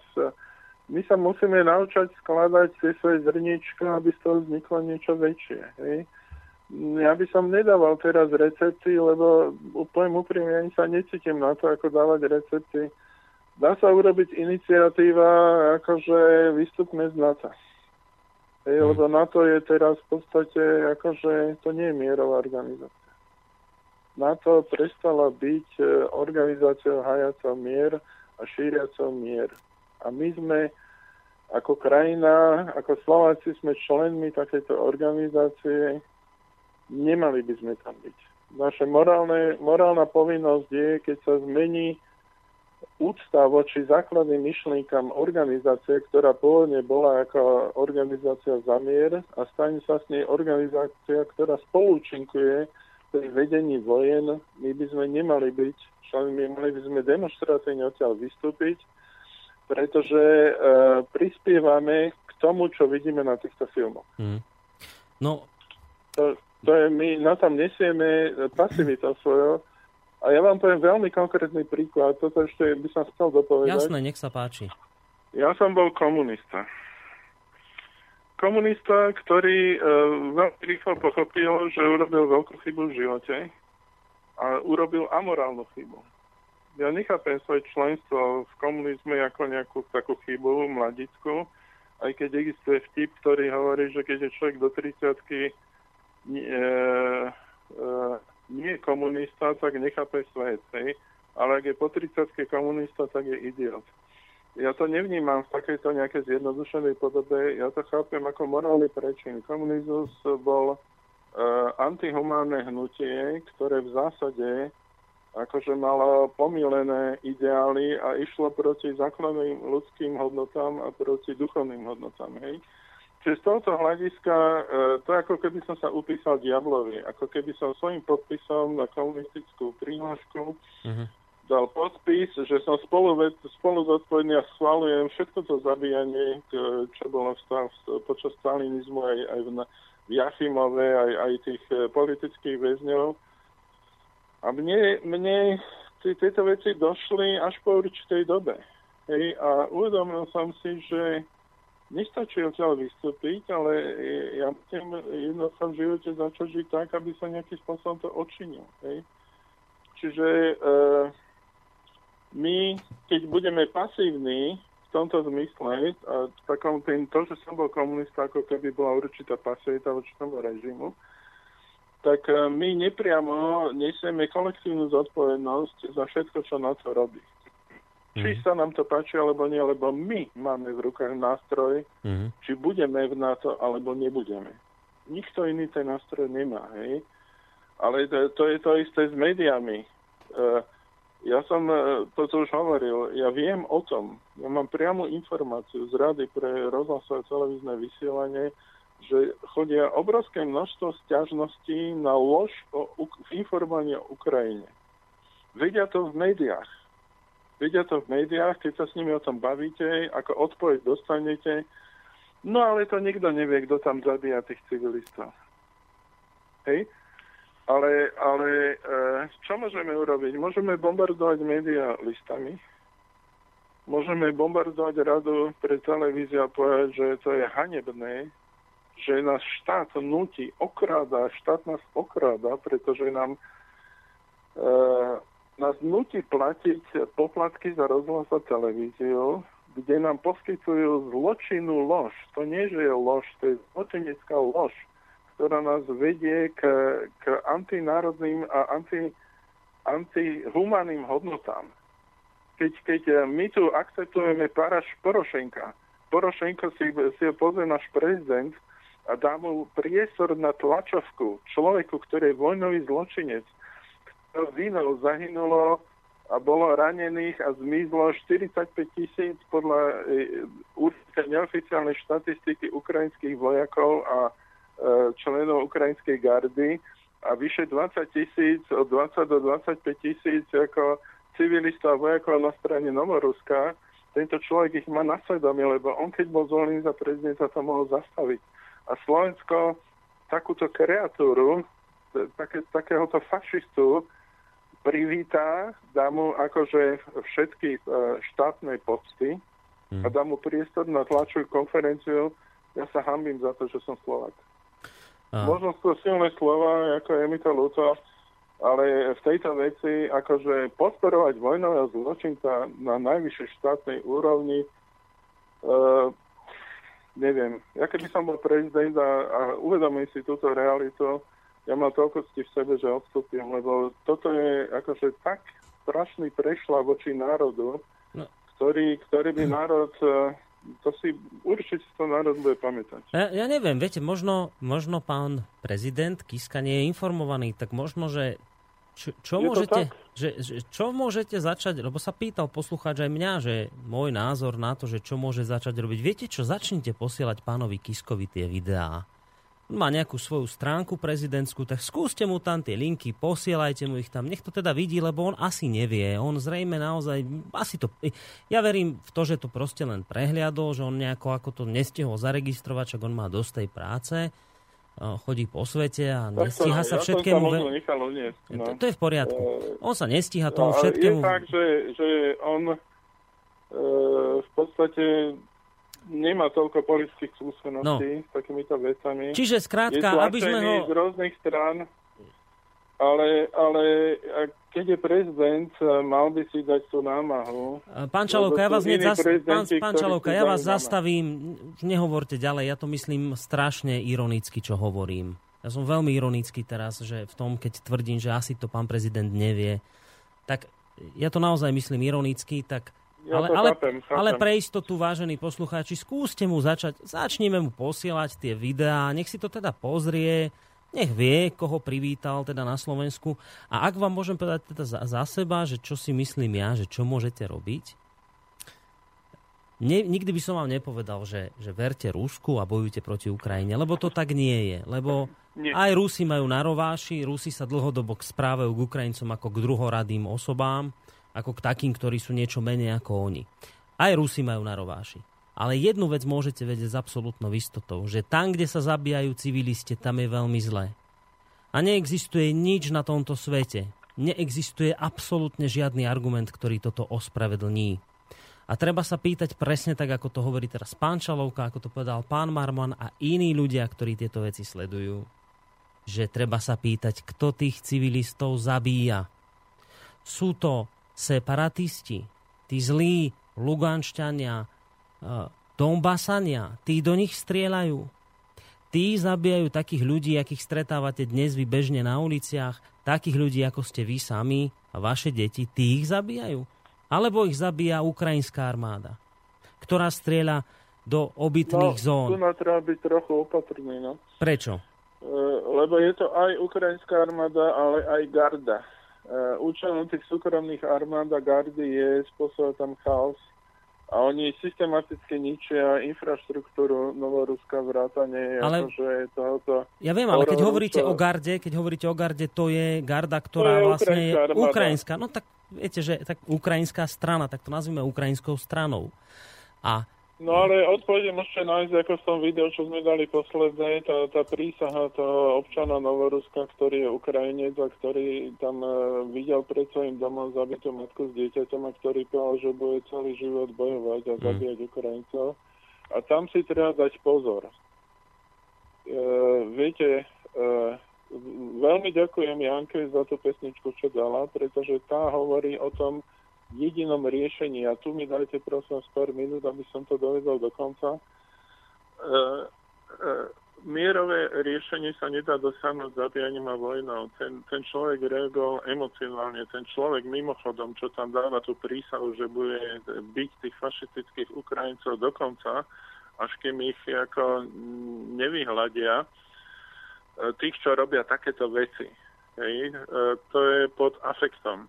Keď vidíte ako susedu, ktorú poznáte mladú ženu s krásnym babetkom a vidíte pred doma je tam mŕtva, tak to každého človeka hodí do afektu. E, to nie je riešenie. E, tu by som dovolil trošku sa zastaviť a odbočím do, na Blízky východ. V 80. rokoch sa podpísal mier medzi Egyptom a Izraelom. E, bol to egyptský prezident Sadat a izraelský prezident e, Begin. Lebo premiér už sa nepamätám. A e, je, bol tam jeden extrémne dôležitý moment. Ja som mal tú čest náhodou v živote sa stretnúť so žiakmi jednoho rakúsko-amerického psychológa, ktorí e, vypracovali e, empatickú metódu psychológie. E, nebudem veľmi ako ísť do nejakých detailov, ale títo ľudia boli členami týmu, ktorý asistoval pri, pri tomto miery medzi, medzi Sadatom a Beginom. A tam, tam bol jeden veľmi zaujímavý poznatok, čo mi títo ľudia povedali, a síce, že došlo počas rokovania k prelomu. Keď e, Begin vyskočil, išiel do Sadatovej rezidencie o 10. v noci a doniesol mu svoje fotky svojej rodiny a začal mu ich ukazovať.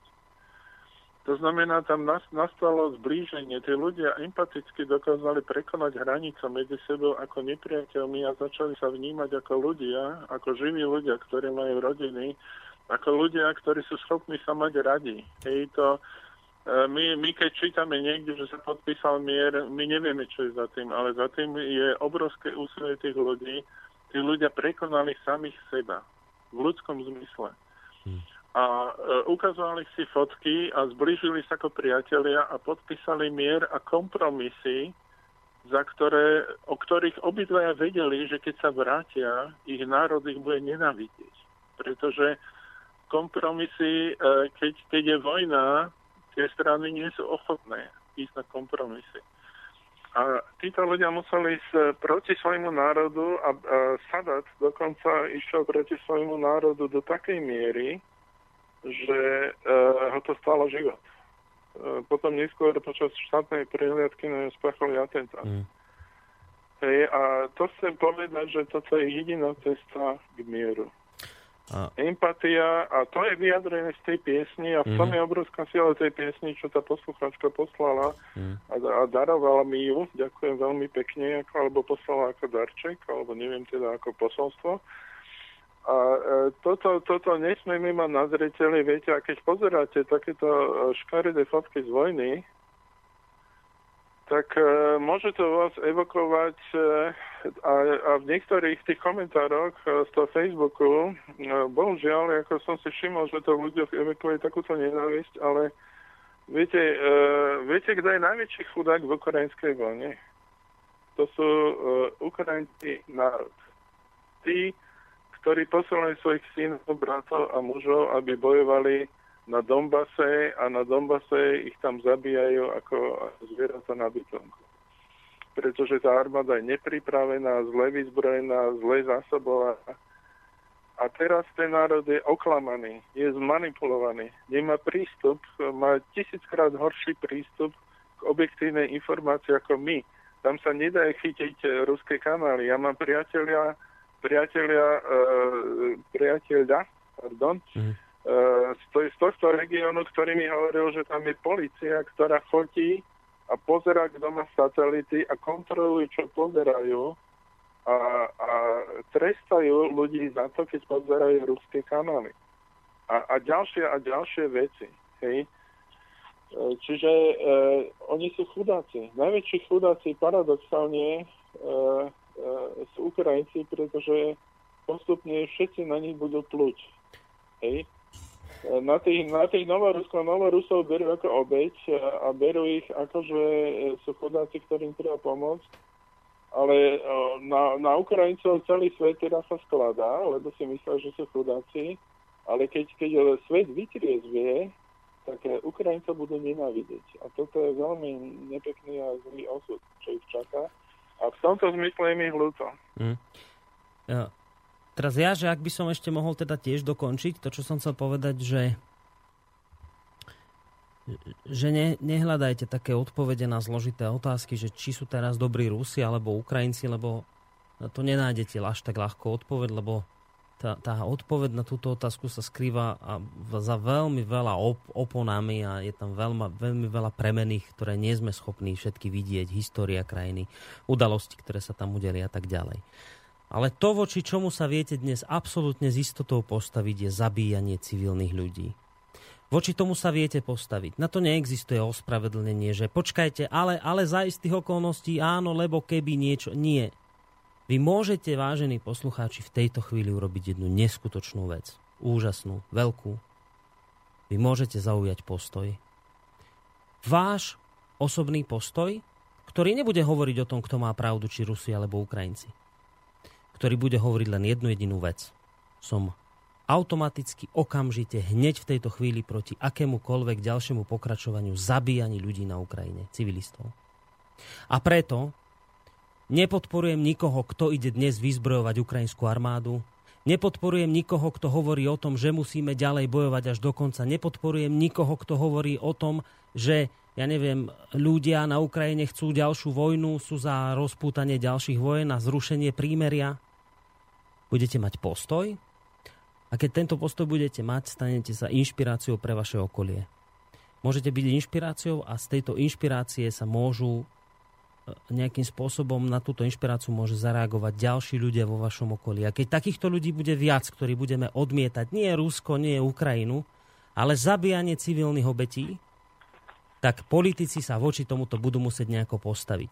Dnes, bez akýchkoľvek výčitek svedomia, bez akejkoľvek hamby sa tu objavujú informácie o tom, že západné krajiny idú vyzbrojovať Ukrajinu. Ako ste počuli v úvode, Ukrajina nakúpila zbranie za miliardu dolárov.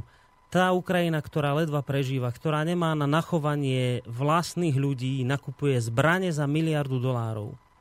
Viete, prečo to môže robiť? Lebo vy ste voči tomu nezaujali postoj. Lebo vy ste nepovedali jednoznačne, že ste proti tomu. Nie proti Rusom, nie proti Ukrajincom, ale proti akémukoľvek ďalšiemu vraždeniu ľudí.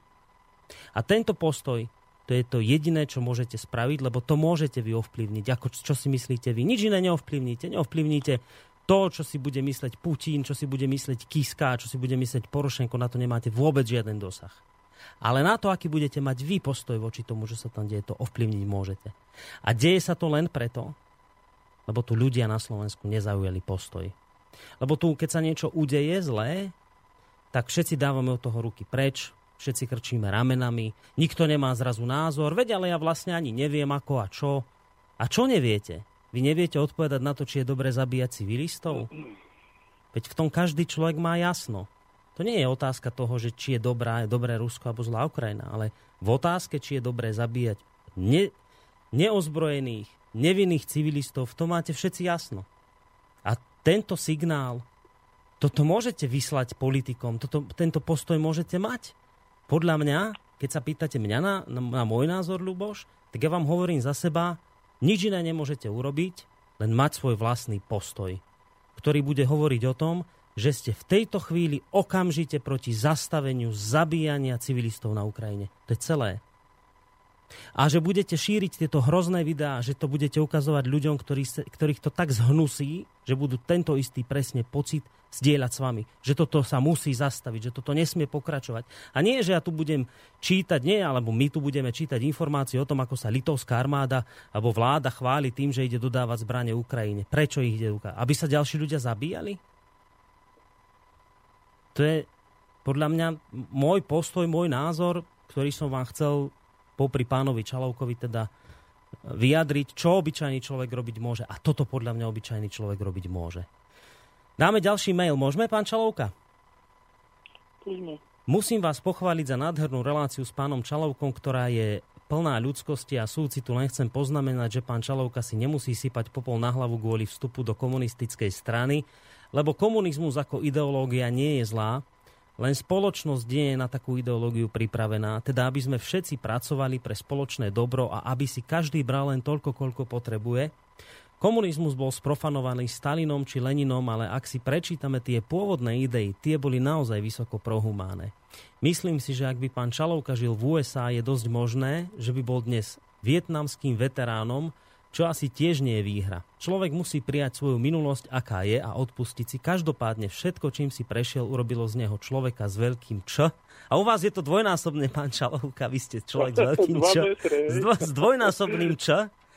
A s veľkým srdcom, tiež by takých bolo viac. Veľká vďaka, pán Čalovka. Toto vám napísala Jana z Čile. No, tak ďakujem Janke a chcem ale povedať jednu vec, že ja som si odtrpel svoj vstup aj výstup z KSČ a pochopil som jednu vec, že bohužiaľ tá ideológia komunistická je v koreni nesprávna.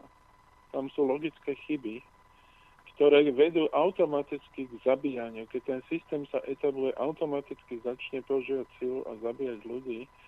A bohužiaľ to nie je pravda. Jako nechcem e, nejakým spôsobom znevažovať to, čo Janka hovorí, ale mm, rozmýšľam, ako to dokázať, hej. E, e, je to v podstate o tom, že v koreni tej filozofie komunistickej je nevyhnutnosť potlačať inako zmyšľajúcu triedu silou. A to vždy vedie v končnom dôsledku chtiac, nechťac k zabíjaniu. Čiže e, najväčší omyl komunizmu, najväčší je, že uveril, že ľudia sú dobrí a keď sa im dajú dobré podmienky, budú dobrí. Bohužiaľ, človek je zmes dobrá zla a preto existuje vo svete náboženstva, aby človeka usmerňovali od zla smerom k dobru a zmenou prostredia nezmeníme ľudí. Ľudia ešte musia pracovať na tom, aby boli hodní dobrého prostredia. Čiže komunizmus historicky bohužiaľ dokázal, že je non-feasible, ako nerealizovateľný. Tak, mm. no. Dobre, poďme sa, hádam, trošku presunúť. Vy ste to už niekoľkokrát tu dnes naznačili. Poďme sa trošku možno hlbšie o tom porozprávať, aby sme teda neriešili len Ukrajinu a to, čo sa tam deje vo vzťahu k našej citlivosti, k nášmu vnímaniu toho, čo sa deje. E, poďme sa trošku porozprávať aj o udalostiach, ktoré sa dejú za oceánom. To je ten spomínaný Ferguson, to je práve tá udalosť, že sa v Amerike začínajú búriť ľudia. A keď sa bavíme dnes o tom, že ak vy budete, mm-hmm. že, že ak my budeme necitliví, nebudeme sa zaujímať o to, čo sa deje, budeme odvracať zrak a budeme sa tváriť, že to, čo oči nevidia, srdce nebolí, že tým si môžeme zarobiť na veľký prúser, tak dávam takúto otázku, pán Čalovka. A nič ňou nechcem dopredu preudikovať, ale, ale skúsim sa takto spýtať. Nezarobili si Američania na ten prúser, ktorý tam majú práve tým, že sa dlhodobo sami seba klamali, že sa tvárili, že žijú v demokratickej spoločnosti, ktorá už dávno demokratickou nie je? Nie je toto, čo sa tam deje, len nutným dôsledkom e, udalostí, ktoré sú tam už dlhodobo naštartované? Že toto je len nejaké vyústenie toho celého klamania samých seba, v čom oni žijú? No, no, opäť, ako, neviem, prečo mám dneska takú náladu, e, trošku byť takým ako kontrapunktom k tomu, čo hovoríte. Ale to je dobré, že túto náladu máte. Amerika je, e, reprezentuje celý svet. Tam sú imigranti z celého sveta, všetky rasy, všetky kultúry, všetky náboženstva. Čiže keď e, hovoríte to, čo hovoríte, tak to platí pre všetkých. Aj Mhm. pre nás. Bodka. No ale to je v poriadku, však a to nevadí, že to platí aj pre nás, tak, tak bavme sa, že o nás, že nežijeme my v predstave? Nejakej, ktorá už dávno No, keď neplatí? vezmeme, momentálne najviac sa vníma v Amerike ako problém číslo jedna rasizmus, e, tak Slováci my sme ako a priori rasisti. E, Teraz nechcem sa dotknúť nikoho, ale jednoducho my sme Slovensko taká nejaká dolinná, alebo ako to nazvať, civilizácia maličká, taká, no, e, e, povedzme, že nie sme veľmi početný národ, a žili sme počas komunizmu oddelení od ostatného sveta. A historicky predtým to bolo v podstate geograficky, sociálne. E, Nejakí tí ľudia samozrejme chodili do Ameriky, ale väčšina národa stále sedela doma, nikam necestovala. Keď cestovala, tak po ľudodemo za socializmu. Teraz uh, už samozrejme tá situácia je iná, ale E, my stále napríklad nie sme vysporiadaní s tým, že by sme to mali nejaké množstvo, povedzme, ľudí inej rasy. Lebo e, Slovensko, kým neprekoná určité sa obmedzenia, tak vlastne má stále svoje prvky xenofóbie, ktorá, ktorá vyplýva z izolovanosti nás ako národa. My sme jednoducho nie zvyknutí. Hej, e, ja poviem taký príklad, ktorý už teraz by sa na to aj niekto mohol uraziť. Ja som žil e, v Moskve a e, sovietský zväz samozrejme tiež bol ako uzavretý a tým pádom ako uzavretosť nexenofóbny. Hej, lebo neboli zvyknutí na iné rasy. Ale ja som žil vedľa, vedľa internátu Univerzity Patricu Lumbu, a to boli väčšinou naprosto iné rasy z celého sveta. A túto univerzitu a tento internát všetci taxikári nazývali pitomník, to znamená ako zoologická záhrada. Hej, a, a toto je niečo, čo ilustruje um, xenofóbiu z uzavretosti. Tí ľudia nemali čas si vyvinúť uh, nejaké spolunažívanie s inými rasami, a e, tým, že sa v histórii medzi čiernou a bielou rasou e, niektoré problémy neriešili historicky, e, černosi si vybavili slobodu v Amerike, e, vybavili si viac menej postupne rovnaké práva, e, nejaký čas to bolo virtuálne, potom to bolo reálne, ale, ale stále tam taký nejaký skrytý implicitný rasizmus je. A preto, preto tej spoločnosti to v onej alebo inej podobe začína vyliezať von. Dobre, ja skúsim, trošku vás preruším, ja skúsim trochu inak, pán Čalovka. Uh-huh. A Dobre. v Amerike, ja, ja teda zo svojho uhla pohľadu teraz to poviem, ktorý môže byť skreslený, nesprávny, ale poviem svoj uhol pohľadu. Ja Ameriku vnímam ako krajinu, ktorá dlhodobo sa uh, zastávala, alebo to tak aspoň verejne prezentovala, že sa zastáva demokratických práv že demokracia je pre ňu ten taký ideál najvyšší, ktorý môže byť, však konec koncov tiež ich ústava a neviem čo, krajina je založená na demokratických princípoch.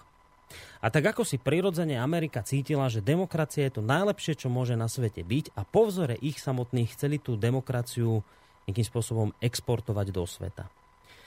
A často sa im pri tomto exportovaní stáva, nie že stávalo, stáva, že poučujú iné krajiny, ako sa majú správať ku svojim obyvateľom. Napríklad často Rusko sa spomínalo ako to, ktoré nedodržiava ľudské práva, Čína nedodržiava ľudské práva a aj kopec krajín, ktoré podľa Ameriky nedodržiavajú ľudské práva. Porušujú ich rôznym spôsobom.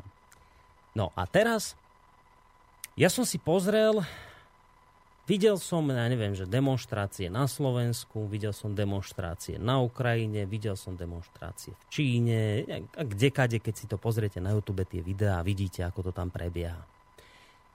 Ja som, pán Čalovka, len pri týchto amerických, nemôžem sa tomu skrátka ubrániť, ale len pri, pri vzliadnutí amerických zásahov voči demonstrantom, len pri tomto jedinom som mal pocit, že to nie je zásah polície, ale že to je vojenská operácia.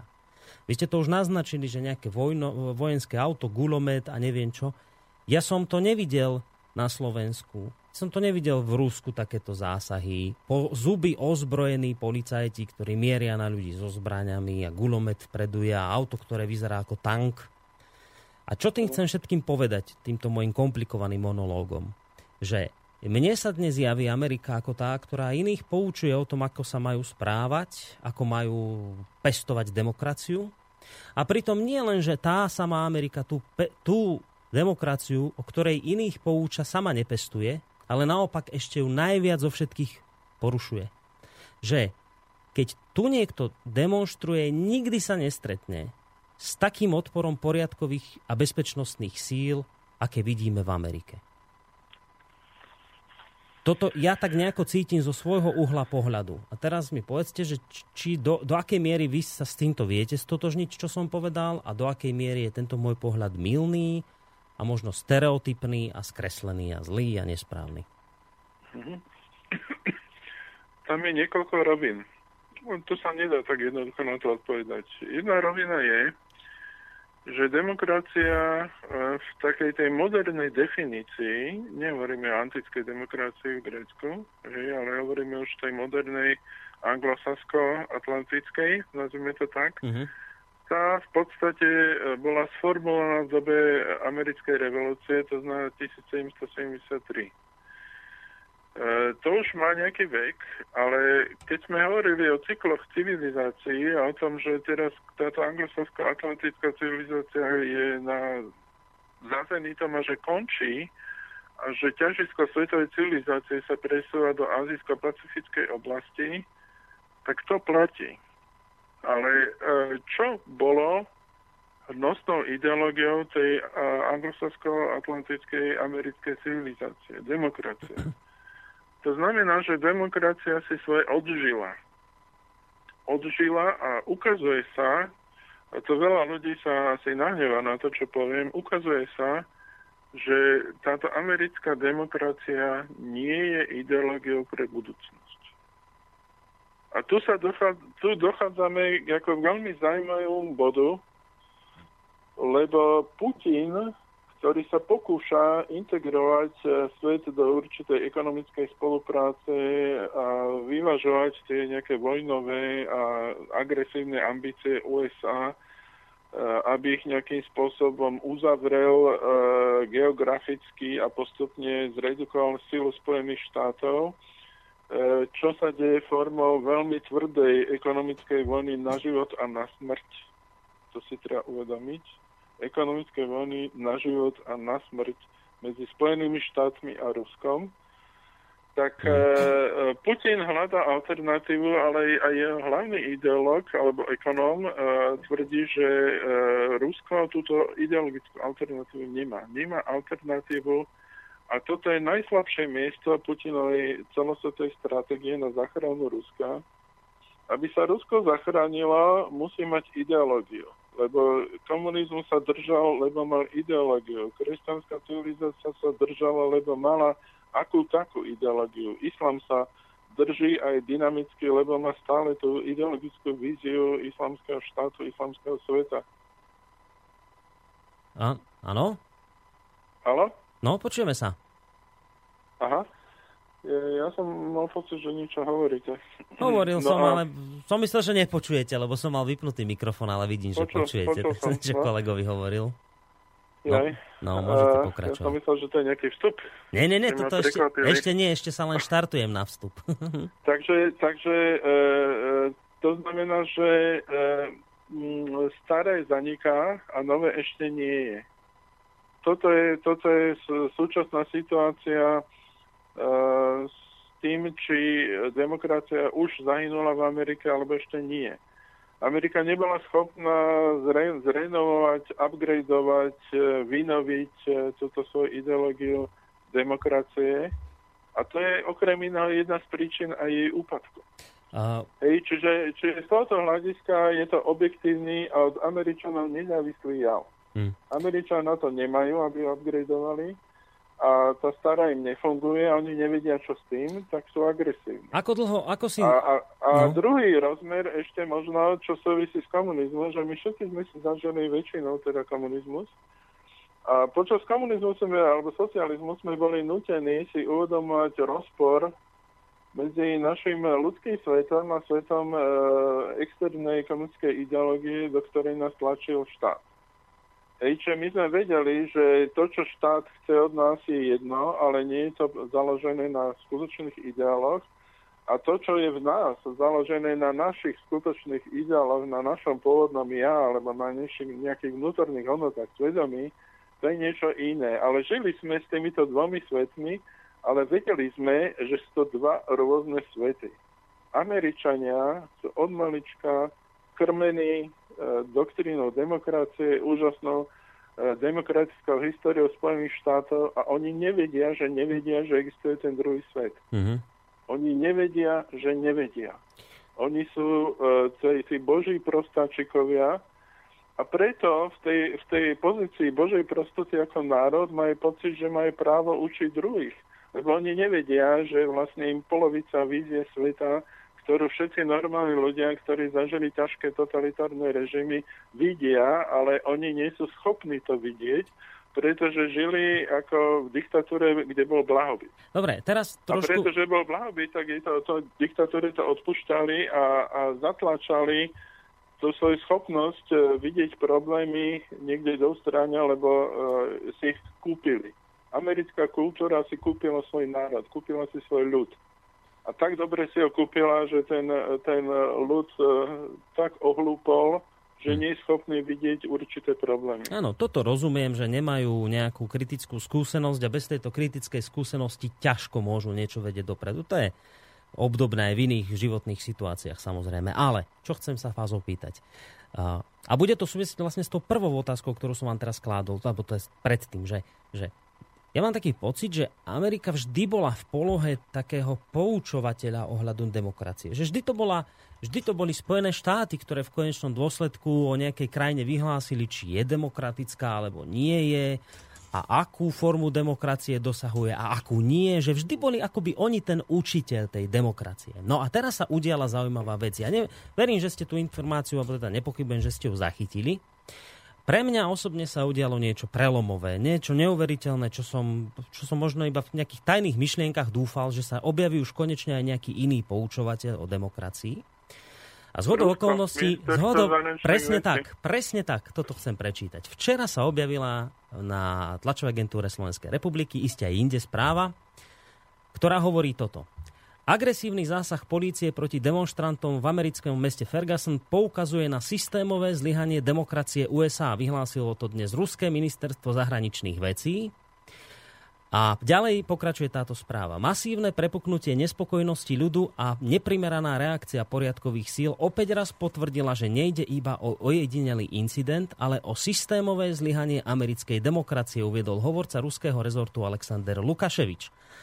Černožské obyvateľstvo je vládou USA stále zanedbávané, je pravidelne terčom násilia a prenasledovania zo strany policajných orgánov, dodal hovorca. A toto podstatné, teraz počúvate, vážení poslucháči, čo povedalo Rusko? Udalosti vo Fergasne aj v iných amerických mestách budeme naďalej podrobne sledovať, pričom budeme USA pripomínať, že musia dôsledne plniť svoje povinnosti v prospech demokratických zásad a občianských práv. Čiže čo sa nám stalo, No, ale pán Čalovka? No počkajte, ale to je veľká vec. Však teraz tu už nemáme len jediného Ale toho. nie je to prvýkrát. Už to bolo aj predtým? Bolo to aj predtým. V takých menších situáciách. Ale teraz, teraz e, ako, viete, tá ich propaganda americká, to by som nepodceňoval. Títo prevalcujú a rozdýchajú to a pôjdu ďalej a budú sa tváriť, že Rusko je najväčší agresor na svete a oni sú najväčšia demokracia a všetci tomu budú ďalej veriť. No.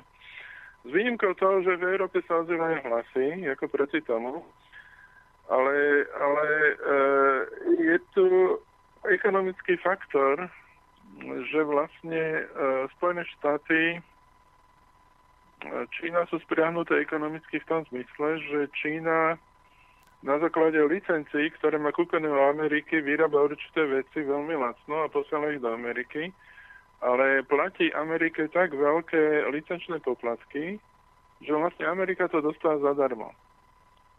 Hrozilo, že v tej konfigurácii EU, Rusko a Čína že vzhľadom na tie vysoké poplatky do Ameriky, Čína by mohla presmerovať túto výrobu na licenčné poplatky z Európy. A preto e, Amerika momentálne sa snaží pr- rekonfigurovať ten svet tak, aby EÚ túto úlohu nezískala voči Číne. To znamená, aby sa EÚ stala ako keby zdrojom pracovnej síly ale aby nebola nejako inovatívnym koňom e, svetovej ekonomiky, čo Európa potenciálne by mohla byť. Preto aj bola založená, aby bola takýmto koňom. E, a tým pádom e, tu zohrali úlohu aj takéto ekonomické faktory. Hej? Čiže e, toto ja považujem e, pri tej stále veľmi silnej pozícii Ameriky za e, slabý krok podľa mňa mediálnu odozvu nebude mať, ale ja tam vidím inú vec, že uh, Ferguson je možno indikátorom toho, že tá kríza v Amerike uh, začína nadobúdať určité grády a môže sa stať, že v kombinácii s tými obrovskými ekonomickými problémami a s tým, že stále viac štátov vo svete budú vnímať Ameriku ako nepriateľa svojho, lebo Amerika očividne je ekonomický nepriateľ Európy číslo jedna. Ako to by sme žili v totálnej ilúzii, keby sme nejak uh, začali veriť tej celej filozofii sankcií a jak majú pravdu, že haja demokraciu prostredníctvom sankcií. O žiadne sankcie nejde, ide o ekonomické zničenie Ruska, ekonomické zničenie Európy a možno to ekonomické zničenie Európy je dôležitejšie ako ekonomické zničenie Ruska a ide tu naozaj o to, čo som povedal na začiatku, ide tu o peniaze. Hej? A demokracia to je ako taký, taký smiešný argument, e, ktorému už pomaly nikto neverí, iba Spojené štáty tomu veria a teda ich občania určite, ale e, mnohí občania Spojených štátov začínajú vlastné médiá nazývať ako zločinecké médiá, už nielen e, vojenské veteráni, ale všeobecne populácia Ameriky pretože uh, už dokonca útočili na reportérov CNN, neviem, či ste zaregistrovali počas tých udalostí, mhm. pretože nesprávne referovali. Dokonca sa stala taká vec, že bol telemost medzi CNN a RT, čo je ruské uh, anglojazyčné vysielanie televízne, uh, niečo na spôsob 24 hodín non-stop správy a e, tam e, tí redaktori sú native speakery, to znamená Američania a Angličania. A redaktorka z RT e, urobila, e, sa zúčastnila telemostu e, s tou e, najznámejšou redaktorkou CNN, Amandur. A Amandur ju e, z toho urobila zostri a vysikala, čo sa jej nepáčilo vysekala kritické prvky vo vzťahu voči CNN hmm. a normálne sa zachovala ako komunistický cenzor. Hej, to znamená, že e, v amerických médiách nie je žiadna demokracia, ale žiadna už. Hej, toto, táto situácia tam existuje dávno, pretože americké médiá žijú ako z veľkých peňazí, veľkého biznisu, tak čo ten veľký biznis povedal, to museli robiť takáto cenzúra tam existovala odjak že, ale teraz už existuje takáto ideologická osobná cenzúra. Uh, ja, ja poviem úprimne, ja keď počúvam tu Amandur, ktorá sa tam dostala po Larry Kingovi a si chcela urobiť na svojom mene nejakú takú svoju vlastnú reláciu, mne ona prípada ako totálny amatér, ale totálny. A E, Z novinárskeho hľadiska e, tam sú určité pravidla, tam vôbec nedodržiava. Tam, tam je ego tej redaktorky na číslo 1, potom je dlho nič a potom sú nejaké hodnoty novinárskej práce. E, Je to ale veľmi smutné, viete, lebo CNN predsa len to kedysi niečo znamenalo, teraz to je, ako, to je hodnota Akurát, že sa dozvieme, že keď hrozí vojna, tak ako Pentagon e, ako pošle svoju vášku cez CNN, keď to Lavrov nechce dvíhať v Rusku. Hej, to sme ani nevie. spomínali, áno, v prípade tých balistických raket. Posledná otázka z mojej strany. Ja som sa vás tu už vlastne pýtala v iných reláciách, ale mne to stále nesedí a ja, ja tomuto nerozumiem. Vy poviete takúto vec, že Amerika sankciami má za úlohu, nie že demokracia, o tom sa nebavíme, to naozaj nie je tak. To je za úlohu proste ekonomicky zničiť Rusko, ale možno, pozor, že možno oveľa dôležitejšie, čo tým sleduje, ekonomicky zničiť Európu. Teraz mi vysvetlíte, pán Čalovka, znova tá Oslabiť. istá, oslabiť, zničiť, to je jedno.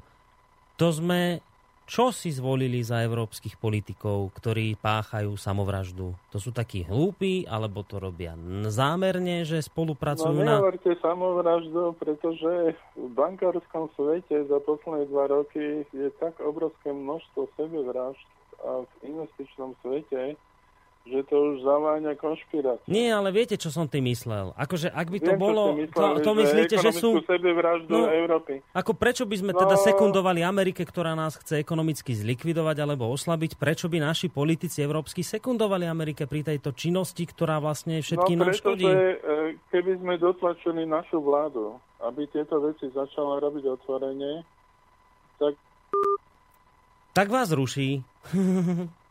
no, nič. To sa ho spýtame ešte raz na túto otázku. Nám pán Čalovka spadol z telefónu. Nekonšpirujte, to je preto, lebo hodina prešla. Preto pán Čalovka spadol, ale na túto otázku predsa ešte potrebujeme dostať odpoveď od neho, lebo viem, že toto trápi mnohých ľudí. Spa- spadli ste nám, pán Čalovka, po-. Poďme rýchlo, poďme rýchlo odpovedať na tú otázku. Prečo? no, no, no. Že prečo ešte raz? Že kvôli čomu to je? A čo ste počuli? No nič, iba to, že kvôli tomu, lebo keby naša vláda a už ste spadli. Keby naša vláda mm, e, akceptovala e, nejaké taký postoj, ako, ako má povedzme Putin, hej, to znamená, že by otvorene hlásila, čo si myslí, e, hovoria jednoducho to, čo si myslí o Amerike. Hej, oni si to myslia, ale nehovoria to. Tak sa nám stane to, čo sa stane Orbánovi, že pôjdu sankcie ako po členoch vlády, e, že budú majdany, budú demonstrácie, e, tak ako je to v Prahe, ako je to povedzme v Budapešti, alebo ako je to kdekoľvek inde, kde sa niekto postaví proti Amerike. Ďakujem veľmi pekne, pán Čalovka, za túto odpoveď. Necháme, nech s ňou naložia poslucháči ako vedia. Ja vám v každom prípade ďakujem veľmi pekne za čas a za vašu ochotu vystúpiť opäť v tejto relácii. Na záver pesnička nie z produkcie, ktorú som dnes priniesol ja, ale záverečná pesnička bude spod vašich rúk. Čo si to dáme, pán Čalovka? No, že nám povedzte pár slov k tej Jednu záverečnej. vetu Ty si ešte by som povedal, že na Repišti bude Mikolášske stretnutie. A ešte jednu poviem. 6. Počkajte, ešte jednu dôležitú. Zajtra tu budete osobne a príde s vami aj Ján Čarnogurský, vážení poslucháči. Toto som zabudol povedať, toto je veľmi dôležitá informácia. Zajtra príde Peter Čalovka osobne do Slobodného vysielača a so sebou osobne dovedie Jána Čarnogurského, bývalého premiéra Slovenskej republiky a budeme sa baviť na tému. Pán Čalovka, aká bude téma? Oj, Oj, to neviete. vy sa máte zapísané. Mám. Že Bude budeme sa... vojna, alebo nebude, niečo Bu- v tom zmysle. tak, bude vojna? O tomto sa budeme rozprávať, vážení poslucháči. Ak chcete, príďte sem zajtra ku nám do klubu. Budete sa môcť týmito dvoma pánmi stretnúť osobne. A samozrejme, a telefóny budeme brať a tak ďalej. No, skrátka, aby ste vedeli, že zajtra takúto reláciu budeme robiť, ale už je veľa hodín, pán Čalovka, tak musíme sa rozlúčiť. Dobre, všetko dobre. Hovorí kolega ešte tuto, že, že musím povedať o koľkej, no tak o, o 7, od 17. do... Počkajte, nie, ako sme sa to dohodli, pán Čalovka? Od 18. do 20. však. Tak je to Od dohodli. 17. Od 17. do do 19. 7., nie? Dobre, tak od Ja 7... mám pocit, že tak. Áno, od 17. do 19. Skrátka, príďte už o, o 5. pre istotu sem, vážení poslucháči. Ne, o 17. Tak. Takže zajtra... Už nie. Za, prosím? Pesničku už nesme. Ale dáme, no. Však háda mi to kolega Peter odpustí, keď zahráme, lebo viem, že ste túto pesničku chceli dnes pustiť. Tak povedzte aspoň naozaj v rýchlosti, čo to bude a ja zhráme a už musíme. Tibetský rok. Tibetský rok, uh, hudba je od ukrajinského DJokeja. Tibetský rok, vážení poslucháči. Týmto ma pán Čalovka úplne zaskočil, keď mi to poslal. No však posúďte sami. Ďakujem veľmi pekne, pán Čalovka. Majte sa pekne do počutia. Ďakujem veľmi pekne. Všetkých pozdravujem. Tibetský rok, vážení poslucháči. Pekný zvyšok večera vám praje Boris Koroni.